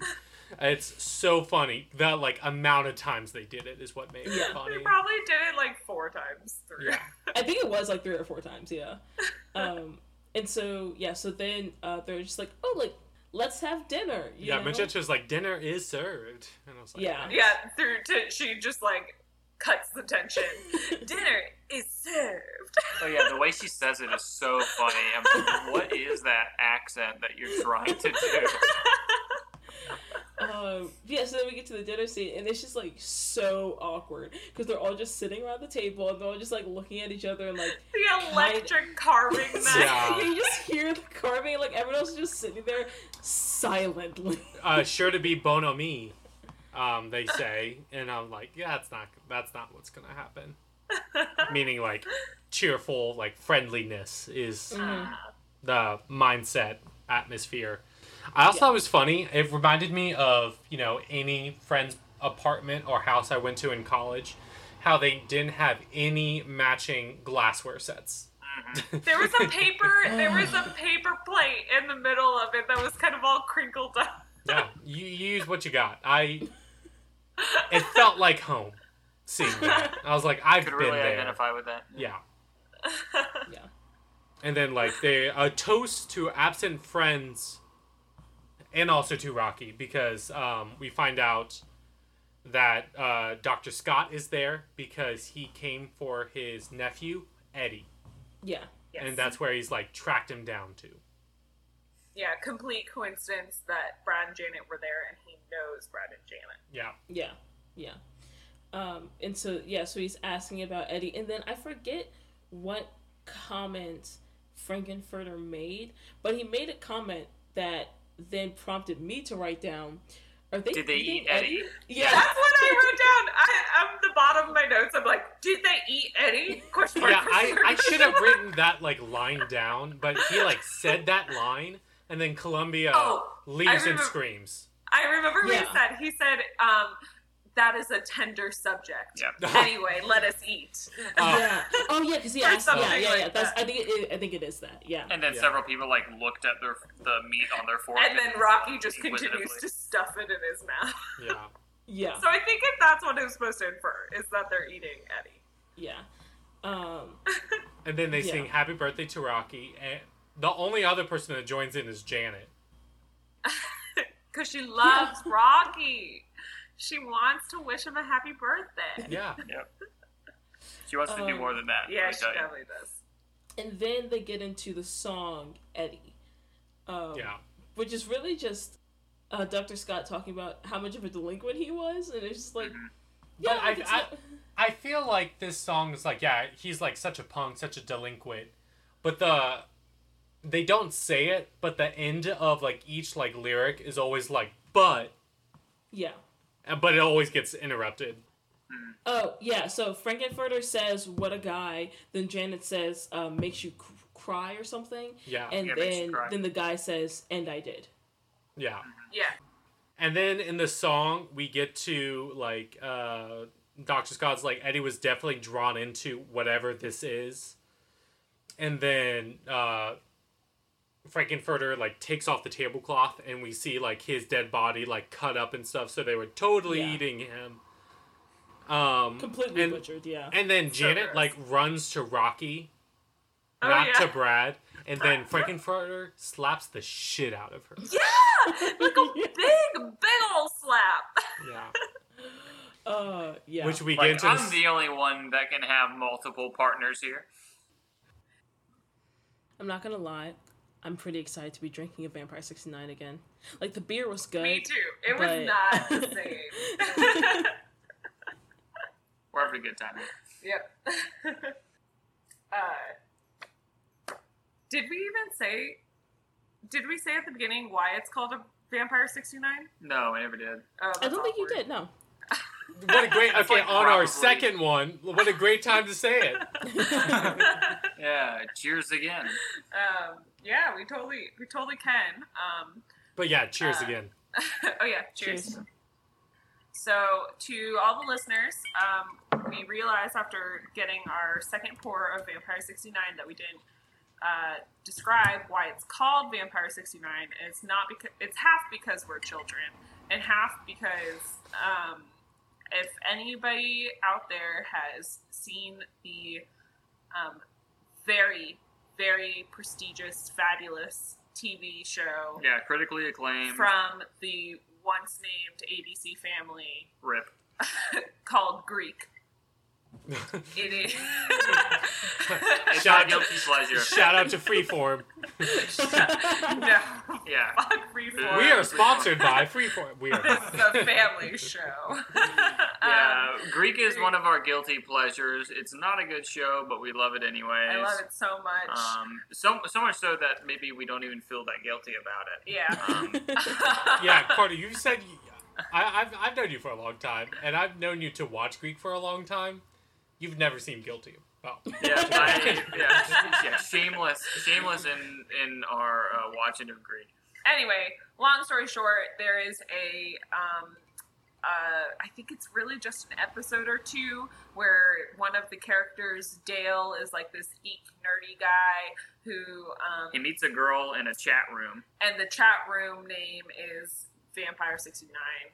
So or uh, the, the girl, the girl's name in yes, chat room. her name in the chat room is Vampire sixty nine, and uh, that minor, very very minor detail in this very very minor show is why this drink is called Vampire sixty nine. okay, but you know what? I'm always here for minor details, and I feel Yeah, like yeah. I feel like that's perfect. anyway, can we talk about The musical. Eddie? Yeah. The the character, the song, or the fact that he's dead. Um, I would like to know what everyone uh, took away from the musical as to what he provided for Frank, uh, how he died, like why was he in, why was his body being preserved, um, mhm. all the things about Eddie. I think it was um, they were like definitely like in a relationship, but he was too rebellious for Frank-N-Furter because they had to be the one in control. So there was a lot of things they definitely liked about Eddie. So if you could take half of that and put in like a better body, because like what did he say? Um. Oh. Something about like all this except the muscle. Frank-N-Furter says about Eddie. Uh, Yeah. interesting. So Well, I thought but he- I thought it was that Columbia and Frank had had a thing, and then Columbia Well, they Also, like, did. left. Fr- Yeah, not necessarily like left Frank, but like then became interested in Eddie. I thought um, Frank got disinterested in her. Yeah, so my interpretation Oh, is interesting, that is that Frank was with Columbia originally, and then Eddie stumbled into the castle, and then Frank was like, "Ooh la la, Eddie," and then started taking Eddie under his wing, and then uh, Columbia was mad at Frank about her being tossed to the side, and then also started having feelings for Eddie, and Eddie had feelings for her, and then Frank was like, "Uh, uh absolutely not," about all of it. and threw him threw him in the ice chamber. Yeah. Um, and you know, all of this is clearly in the play. hmm So, Yeah. Yeah. um, Which would also make sense why um during Eddie's song uh, "Hot Patootie," when Rocky started kind of like dancing along and seeming like even just remotely entertained by what Yeah. Eddie was doing, Rocky was Oh. immediately just like absolutely not shutting that Yeah. down. Like Yeah. severe jealousy. Um, Yeah. Like needing to be. I will not be one sought after. upstaged.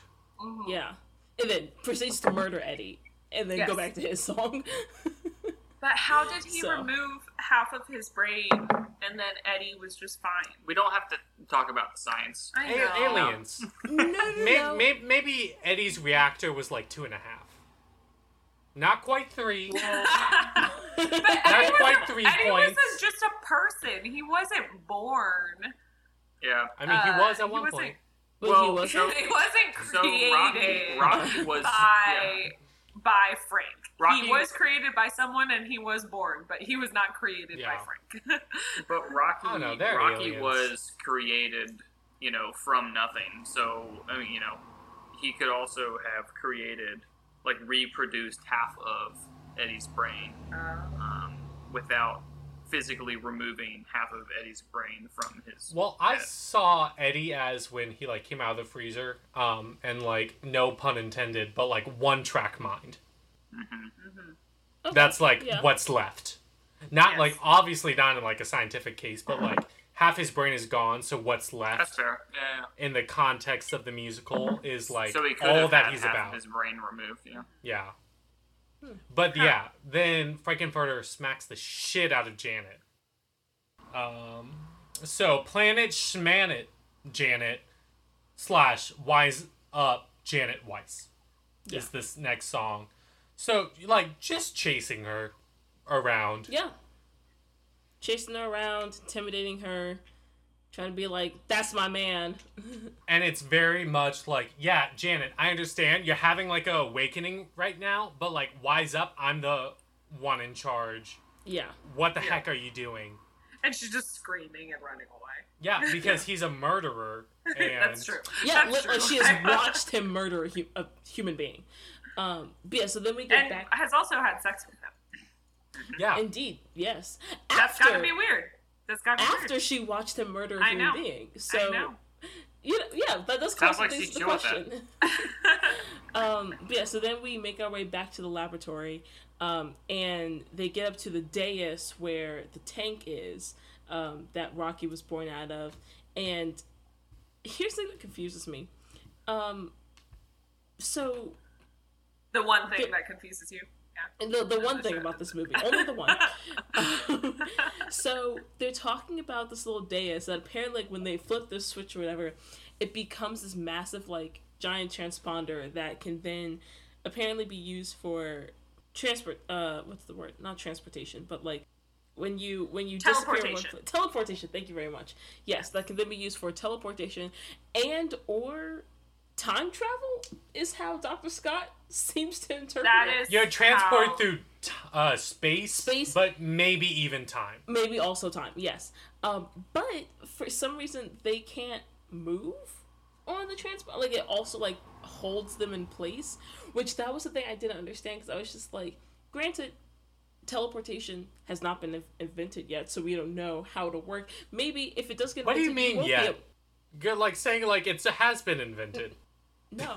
No, no, no. I'm saying now, now in our time and space that we are recording this podcast. Hey, you think don't, there's- you, yeah, you don't know in three months True. whether or not True. it has been True. Yeah, who knows think- what Anyway. SpaceX is doing? I think I think Frankfurter just called bubblegum, and so they had to stay. stay. What a good reference, Carter. They're like, ah, shit. oh wow. yeah, when, when like- they when they get yeah. They were like, well, rules are rules. You know, it's not a game. if you break Even the rules. wheelchair can't move. yeah. I, I, thought, I did think that was so funny though.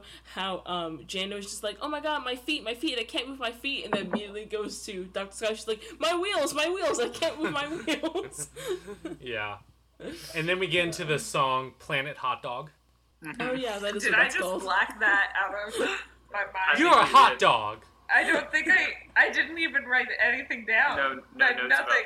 Nothing. That I, was a I- hilarious song. Yeah, Yeah, they're I just think I- I yelling at him blocked that out before being mind. Medusa. Yeah. Yes, oh literally gosh. Medusa. Yeah. Yeah, I loved it because um, it was just a very uh, like not subtle joke about his name being Frankfurter, Yeah. calling Yes. him a hot dog. Yo, like, You're, you're a weenie. it's I like did- like some some of this some of this musical is like you know pretty high. Uh, uh, Eyebrow? like take take some take some like intellectual capacity to like understand some of the humor, and this is just like very basic base humor. um, you know, it's it's like you know laughing at farce kind of humor. Which we're all Yeah. here for. Yeah, we, which I love as well. So it's got Carter, something for Carter everybody. laughs at a lot. I laugh at my farts. Yeah. Yeah. I mean, they're funny. Um, I did I did love how when they got Medusa, um, when they turned to stone, they didn't just like turn to stone. They turned into like actual like Greek Grecian. style like statues. Yeah, All their Grecian, clothes are Grecian gone. style statues. Yeah, with like with like the little like fig leaf over the genitalia. There was the- no oh, actually fig no, there was no leaf. fig That leaf was over pubic genitalia. hair. Yeah, yeah, you're right. um, you You think were correct, Frank-N-Furter's Bruce. gonna put a fig leaf on anyone's genitalia? oh wow. yeah. Also, And then Columbia like stands up to Frank-N-Furter. yeah, yeah. oh yeah. Um, and then Yeah, we see she's him like, and "This Medusa as well. Yeah. Yeah. So Yeah. she, I guess she was like pretty pissed about the whole him killing Eddie thing, which you know makes sense. Um, and then was basically just like, you've got to stop this madness, uh, like you know, turning people to stone and stuff. So And he was like, "No, I don't want to. turn you And to this is also where we found out that he split the brain between Eddie and Rocky. Yes. Oh, was Yeah. it? Yeah. Yeah, yeah, yeah. Because this is when she actually talks about like her, like her and him being a thing prior, and then her going to Eddie. Yeah, yeah. yeah. And then we also find out. So Riff Raff and Magenta was like, when can we actually like go home? And we also find out that they're siblings. which is weird Yeah. because they were doing some petting earlier. Yeah, I mean, I not really- some heavy, not some, Some heavy necking. petting, but some. So Like prior to stuff. this, because Like I that. didn't know their names, I was writing them down as the butler and his girlfriend. Um, and then I switched in this scene to the butler and his sister, and I was very confused. I wrote in um, large letters, "brother?" Question. Yeah. And then it's like such a great line that Magenta was like, I ask for nothing. And then Frank-N-Furter is just like, and you shall receive it in abundance. Love that. Oh, that's Oh, a yeah. good line. I loved that line. Yeah. Do we get to the to the floor show next? Rose tint my world. I really liked this. Oh, Like, I did as, too. as a production, so I really the liked the it. statues um, have like they have like a lot of like makeup on, and then they Yeah. get de Medusa'd, and then Yeah. we go for each character saying basically their strife.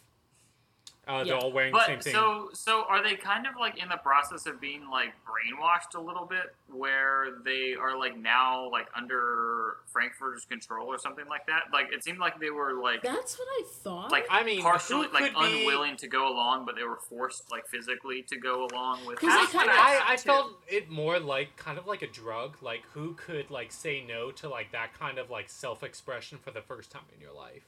Uh, More of I like thought- a bad okay. influence, as opposed to being physically forced. I thought more Okay, of okay. Imperius Curse. Uh, Okay. That they had something going on in their head that might have been a little bit different, but really their body is just telling them that everything's okay. I, yeah, I- Yeah, I thought that that was- was I thought that was especially evident with uh, what's his name? Uh, not Jared. Uh, what's- Brad? Brad. Yeah. Um, Well, I- I that's like- Brad's own. I feel like that was yeah, conflicts. especially evident with Brad, where he like his facial expressions and stuff like sounded like or looked like he was like panicking, but then he was like physically still doing like the dance movement, so it was kind of strange. Yeah. Also, I found it interesting with Brad's character how like he was the only one that was actually like kind of trying to cover himself up in the outfit that they were wearing with like the corset and the underwear and the garter and everything. Um, like when they kind of like pan away or like cut away or whatever, you do see him um like it's like legs are like together, like his knees are together, and he's like covering his like crotch. Which I found interesting. Yeah. No. But just like Brad, like we've established that you enjoy this, just let yourself enjoy it. It can't. The the total acceptance cannot happen in a night unless unless you're Janet. yeah, apparently. Yo, Janet was ready for it. Yeah. She was ready for this She outfit. down. She was ready This- for this- everything Yeah, that this night brought on. This scene, more than anything, really just showcases uh, how good their legs are. All of them had phenomenal Oh legs, my and I don't know if that's like a fishnets and high heels thing. It could Which Um, may be. It could Yeah. be. I Everyone, haven't done this a is what of we're going to do. Let's all get let's all get fishnets and let's I see how them it feels. Yeah, okay, done. done. Well, I mean, I I do it. think I do think fishnets look good on pretty much anyone, especially in heels.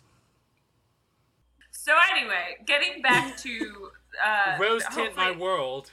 There is a floor show that is happening, and we don't know what the floor show means. Did you guys? Yeah. Do you guys know what a floor show is in previous contexts? Well, floor of- show. I, I thought that was like like a car show.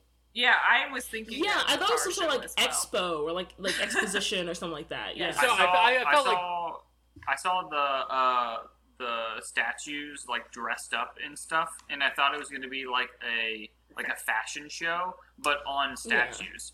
I like can I see saw, that. and this, yeah. So Oh, uh, Carter, have you seen this before? no, Okay, cool. That would have been a good thing to talk about. Uh, um, yeah, exactly. Like the first time I saw, it, I thought the same thing. I was like, okay, so they're. I I just thought they were like dead or something. Um, Yeah. and they're I, he's you know, just when like you turn a parading. stone, you're basically dead. Yeah, they're just he's Yeah. just like parading these people, but like to de-Medusa them, and so the floor show is actually kind of like how they've transformed as people. Is what I took it as. Oh, Interesting. So they're each having their own story, their own awakenings, their own realizations, directly affected by Frank-N-Furter. And then it gets to a point that we get into the fanfare slash uh, don't don't dream it, be it.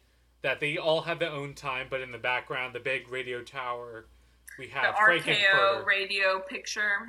Did Exactly. look- did Did anybody else have to look up what that what that was? RKO. RKO.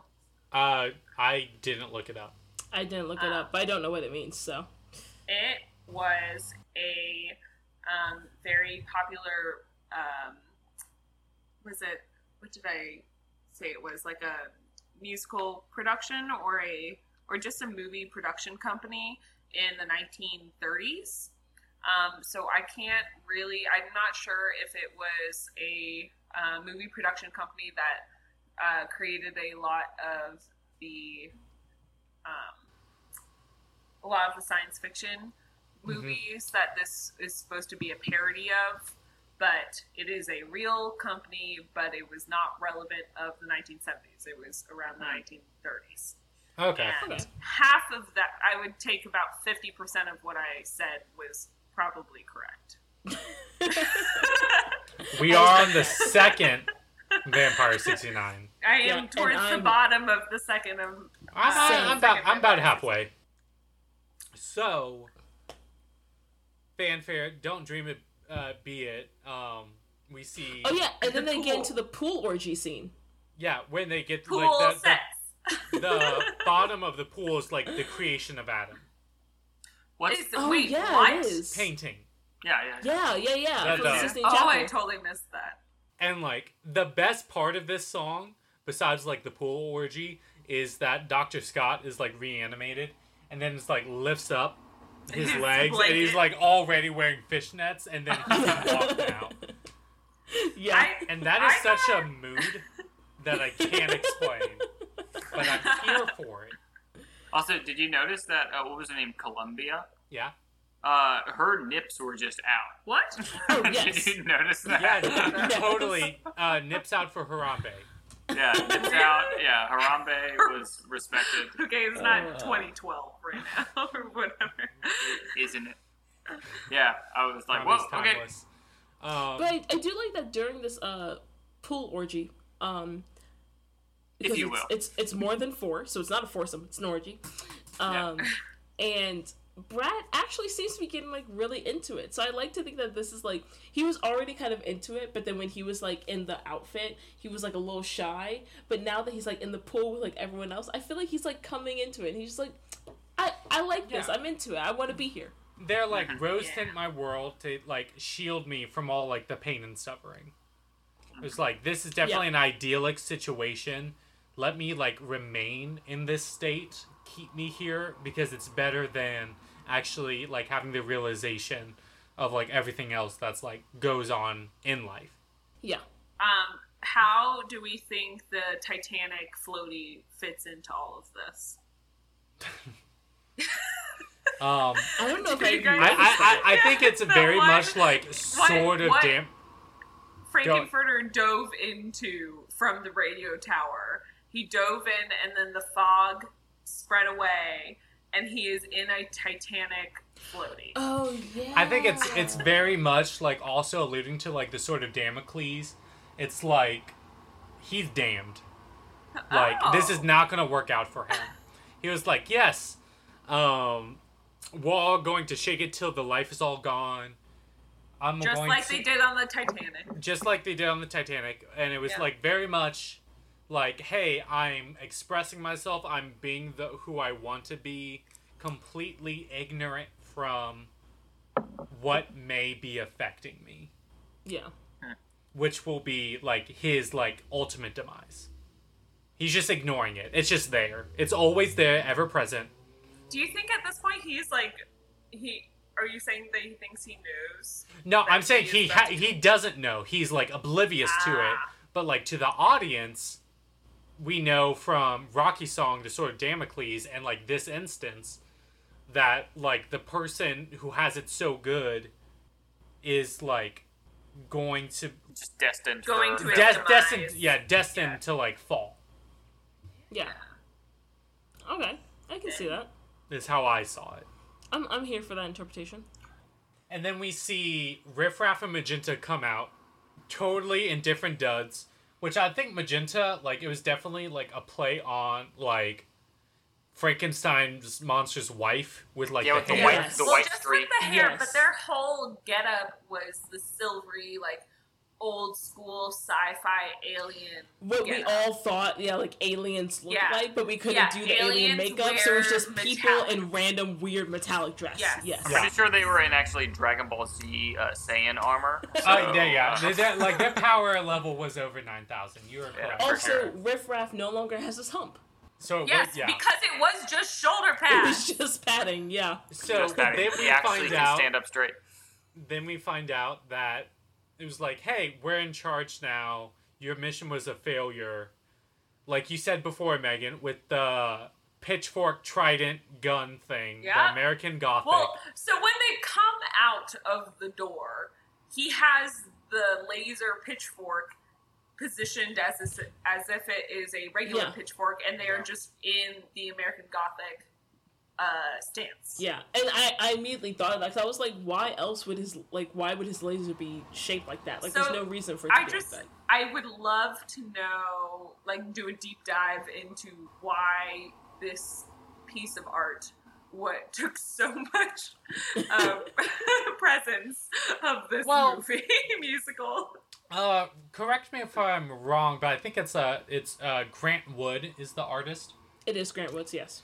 and this piece it was like this one town in Iowa that he was like painting, and then the people in it is what he assumed to be the people who would live. Yeah, Yeah, so it's In Iowa? It's in, it's in like Eldon, Iowa. Eldon. Yeah, exactly. Yeah, so yeah. he like, and he saw this house and was inspired by it. It's like these are the people that like the like this is the type of person I imagine would live in this type of house. Yes. So Yeah. I saw that as the like recurring use of this was this like alien above it all race and like to America, like what they've seen of America. They're trying to figure out how to fit in. Yes, and they're like these Yeah. are the people I would imagine Oh, would fit so funny. With them being in the back of the. Yeah. you know, being in the back of the um, the wedding portrait as that, and they're like, yes, let's put this on our walls, not because it's a family photo, but because this is how we're going to fit into the human Earth. life. Yeah, Yeah. this is how we're Yeah. going to be Earthlings. Oh, I love that. So I thought that was a very like yeah. Grant Woods kind of homage. They're like we're invading, but this is how I, from our intel, I picture they would be. This is how we'll get away with it. Yep. Yeah, Um, that I, that's that's true. That is exactly why they did that. So, moving on. There's no other reason. no debate here. Yeah. um, but yeah, so then they they show up and they say like, "Oh, we're taking you." Well, actually, no, they don't say they're taking him back to Transylvania. I think I think they say like, "We're going back to Transylvania," and Yeah. he And They're going back to transsexual. the transsexual. transsexual, yes, Transsexual yes, yes, in the galaxy of Transylvania. in the galaxy of Transylvania. Yes. Yes. Um, Um, but and so they then don't we get into the song. he's going. Correct. And then so we get into the song "I'm Going Home," which honestly to me Which is a very very My Daughtry song. Yeah. yeah. One Carter.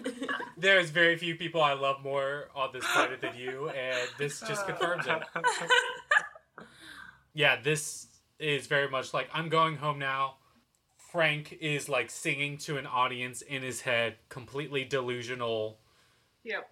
He was like, "Yeah, I He's a understand." showman. He's a showman. Uh, a he showman. very much understands that like I was doing what I want here, but this is the end of it. So it's like a swan song kind of thing, yeah. Yes. which I think is a Carmina Burana reference. I don't know where the term swan song comes up. Ooh, okay, no, it's not an opera reference. It, it, it Fun it's fact it's by not Go.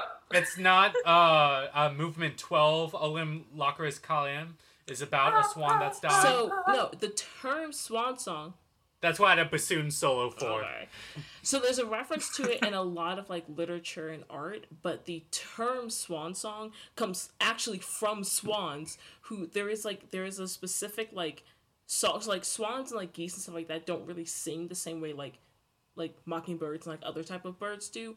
But there is a sort of like song almost that swans sing as they're dying. And that's actually where the term swan song comes from. and it's, it actually is from swans. And that's why the term swan song is referring to someone's like last work or like their last thing that they do because it's like swans sing that as they're dying or when they know that they are dying. Yeah. Wow. I'm gonna do a really sad Google uh, video after this. Um, Of dying of swans. dying swans, but I really want to figure out. And then Carter's going to like so pack sad. all his things and be like, okay, this is- No. I may leave. oh no. Anyway, he did his swan song. yeah Yeah, and so at the very end, he thought he was like going to leave, and then uh, Riff Raff is like, "No, we're leaving. I'm gonna kill you." yeah You're not and they coming have their anti-matter laser pitchfork, Cause science. indeed and then I think it's Brad who's like, "What's his crime?" Why are you killing him? I'm you like, been I'm not. this No, entire thing that's been someone happening? says he killed he, He killed murdered someone that in guy front of you. with the pick. yeah, Yeah. Um, Brad's a little. And that's just what Brad's, he did in Brad's front of just you. caught up in the fact that he's fully realizing his sexual awakening right now. So he's just like, wait, what's happening? Why are Yeah. you killing him? I don't understand. Everything's good about it. He's like, Yeah. don't take him Like, I, away. w- I would love to sleep I with him love again. He was great in bed. Yeah. yeah. yeah, so then Riff Raff kills Frank. Um, and Just out. I feel Yeah. like out of nowhere, all Yeah, these people died. Oh no! At first, he kills Columbia, who Yeah. like gets in the way, Yep. and then running away, he like shoots Frank, and then he's like kind of like buried under the curtain, kind of thing. And then Rocky uncovers him. Yeah, and, then it's like try to very much King Kong, take him to the top Yeah. of the tower. hmm Yes. Gets like obvious, very much more impervious to the antimatter. It's because of all his Muscles. It's muscles. No, it's no, the no, muscles. it's yeah, the it- power it's of it's it's the swole. It's, is oh, I thought it was the swole. But okay, can But you ki- call no- him? So him, he may have been born from the gay origins, but he had a lot of heterosexual tendencies, which I was Well- always confused about. he was fluid. because because Rocky, he was very not fluid, Rocky. Yes. Frank himself is, I think, pansexual or at least bisexual. Oh, Yeah, I would say Um, pansexual. so I would assume that if he's Yeah. the one creating Rocky, he would give him at least some of those same tendencies. So to me, Rocky's just down for anything. He's a sex. true. He's basically a living sex doll. Like, yeah. Yeah. Okay. Yeah. Okay. Okay. So anyway, Rocky dies, and then Aw. Magenta's like, "You killed them? I thought you liked them. Yeah. they liked you." Which I was like, "Wow, way to stand up for your and brother." also, Magenta had like a very different accent than she had had Completely the different. entire movie. Well, she just like no, talked she was like a she was playing an normal act human the whole time, Yeah. But now she's just like alien. And then Magenta. he's just like, Mm-hmm. "Oh, I didn't think they liked me." Like, blah blah blah. They're like, "They Yeah. don't like me," and then like Doctor Scott's like, "Well, you're okay in my book." Please, Don't please kill no. me. Um, but yeah, and then we kind of just see what is it? Brad and Janet kind of laying in the field with uh, Doctor Scott in the wheelchair.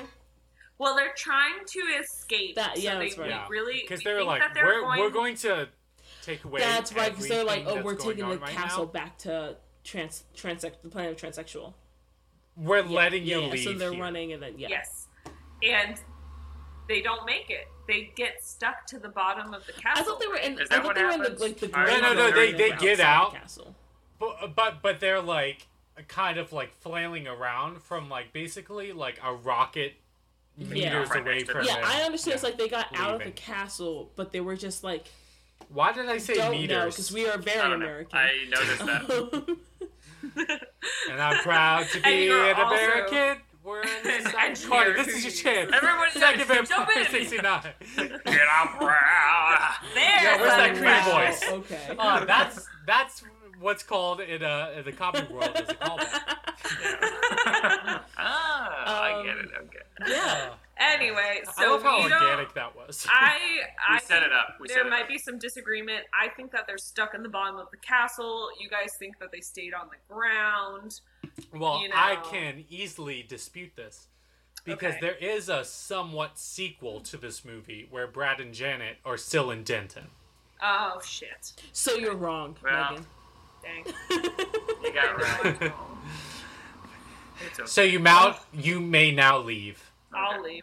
You I'm are we the have weakest a link. li- Goodbye. We Goodbye. have a little bit more Vampire '69, so 'Cause I'll that's just topical. Get a Um, read. Um, But yeah, so then the movie basically ends with them like showing that, and and I I really like to like I feel like the the way it ends is kind of a callback where you really don't know what the uh, it's a callback to all of the sci-fi horror films that they're trying to parody yeah. of like you don't really know what happens to all of them kind of there's no happy down- ending everyone literally kind It just of, wrote happens. down Yeah. as soon as Yeah. the movie like as soon as the credits came up, I literally wrote down, I have no idea what just happened. exactly. And I feel like there's been a lot. I've I've seen a lot of old, you know. Uh, I wouldn't. I would not say the nineteen. What are what's the well the the movies that these that this movie musical is trying to parody are like the 19 Things like 30s through 50s, 50s, I like think. things like Tarantula Yeah. and yeah, stuff like that. Exactly. And so I wouldn't say that I've watched a lot of those, but I have watched a good amount of bad, low budget qual- uh, horror movies where you're like, what happened? Yeah. Where did all like de- are these dead? You Are could just dead? Megan, Do you could just say Cabin in the Woods. Yeah, That's exactly. okay. Yeah, just like how did how As someone who loves horror the end? movies, yeah. So yeah, so it's like the ending of the movie. Riff Raff and Magenta leave back to their planet. Dr. Scott, Jen, and Brad are just like flailing on the ground. Everyone else is dead. yeah. The end. Theme. end. but then the the mouth doesn't come back, but the song, the credits. yeah, song th- there's comes a back. reprise of science fiction Yes. double feature. Yes, and it's um, great. Yeah, I like that song. And I like how feel the, the the criminologist calls uh the, he says like insects called human race lost in space Yeah. and meaning. Mhm, Yeah. mhm. Yeah. Yeah, Deep. that- And I'm that like, really you know, cool typical like uh goofy movie 2 poetry reading snapping kind of thing if you understand the reference I'm Movie, trying to movie make. Too. I do. Yes, so uh movie's over. So yeah, so the story and songs were by Richard O'Brien, which we've talked about kind of throughout this. He was a English New Zealand actor, writer, musician, TV presenter, did all kinds of stuff. Riff Raff. He so songwriter, among entrepreneur. among Phineas Mr. and Ferb, Ferb. yes, he was also in Spice World. Yes. I yes. love Um, and World. then for like theater, like stage production, he was also in Hair, Jesus Christ Superstar, which we will do at some point in this musical or in this podcast, and Chitty Chitty Bang Bang. Um, but the actual composer, like the music of the movie, was by Richard Hartley, who's an, Eng- an also an English composer. So he actually was originally part of the like four piece band for the Rocky Horror Show, um, and he also arranged the score for which what was it? So he arranged the score for the London stage and the film adaptation of Rocky Horror Picture Show, but he also um, not as a music director, but he also like in some capacity worked on the Royal Court Theatre, Broadway, and London Rocky Horror Show productions. So like almost every time this show has been like majorly produced, he has been a part of it in some capacity.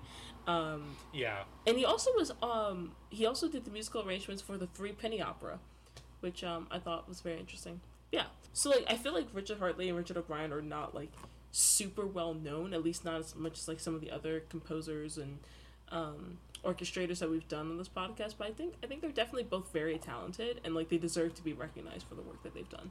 So just like a little bit on that. I agree. Okay, so at this point, Raven and I are going to go put our instruments together, mostly me because she just has a violin. Um, and then we're gonna come back and we're gonna play for Carter and Megan a selection of uh, Time Warp. Ooh. Okay. Should we do the dance while you guys? You play should. for? Yes, absolutely.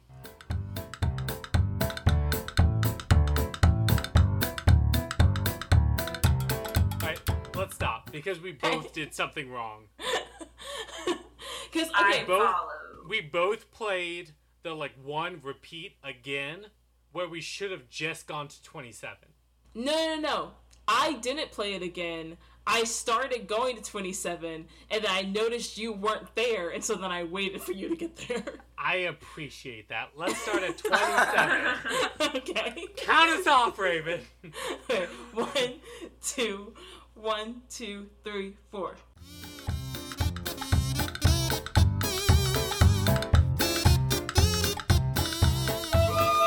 that is not the note.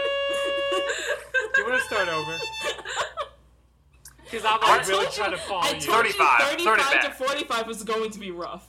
yeah let's do What- 35 i was trying to follow you i was like yeah you're not you're not in it but like let's let's try to salvage this you know because i just- sound great Can we, rude. Can we just go to 47?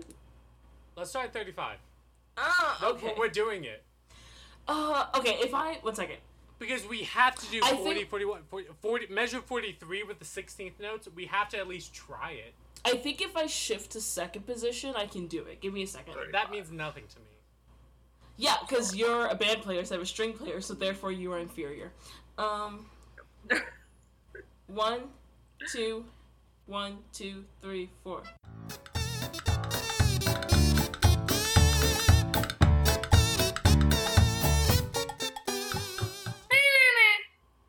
It isn't the worst we've done.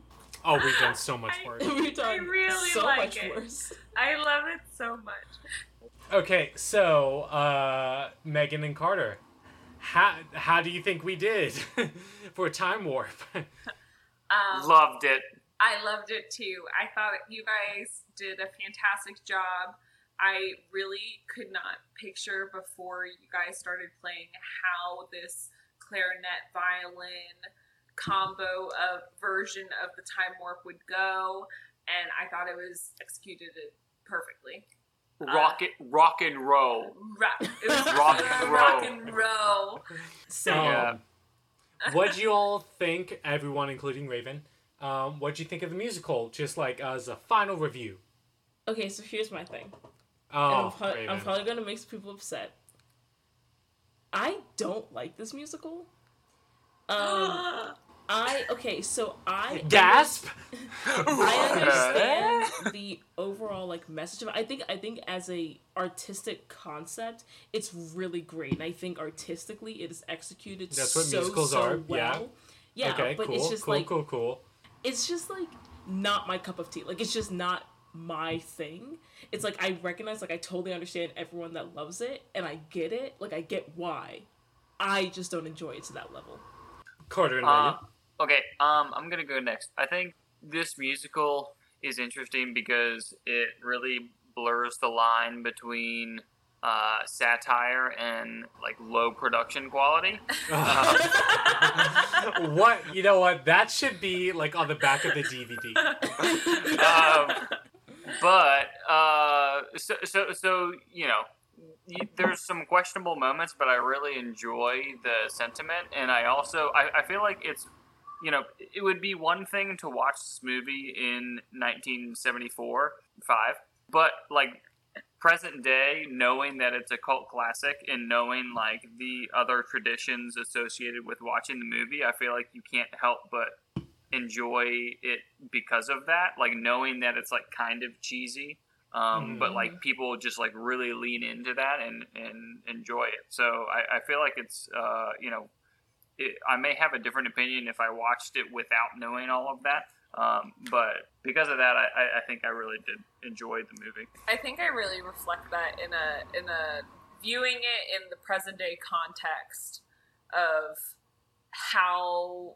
it has created this community of people who are just so they they look at it as a symbol of being free to be whoever they want to be and that was definitely the context in which I first saw it which I don't think I explained at the beginning of this podcast my first experience with this movie uh, musical life was my 16th birthday.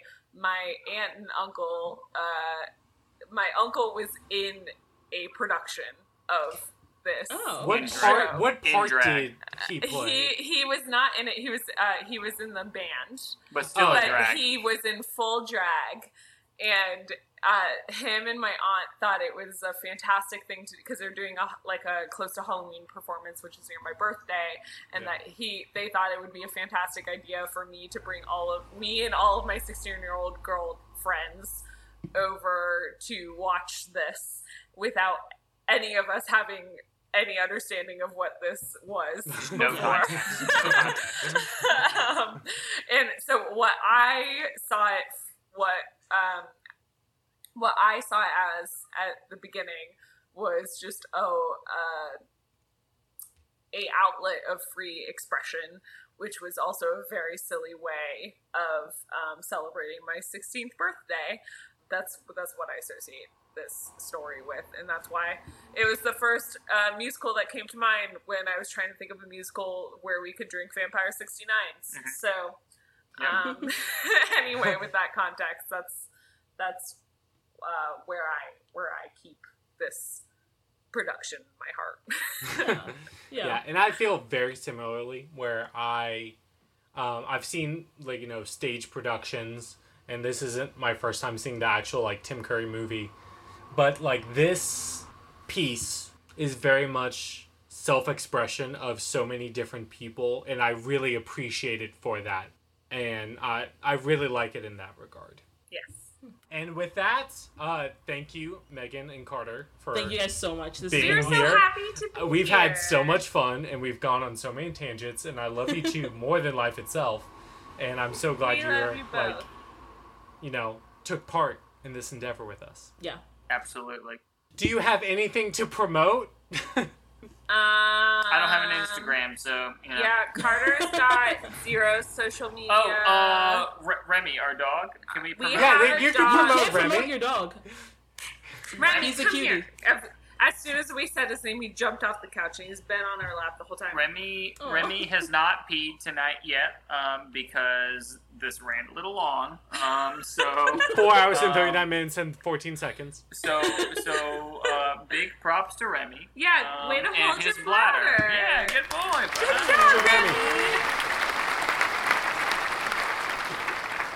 Also, um, everyone, I would like to do a promotion for um, washing your hands and wearing your masks. Yes. Uh, yes, girl. And I know it's October, but you should still do it. Oh, but it's no, it's still Nice. relevant because they're predicting. Well, technically, the first wave never ended, but they're predicting that the second wave will actually be in October. So it's even, Okay. if anything, it's Well, more relevant when the when the Wash your hands, wear your mask, stay social distancing, but also make sure that you're checking on your mental health Yeah. and keeping up with your friends and your family and trying to keep up a social life and making sure that everything's okay.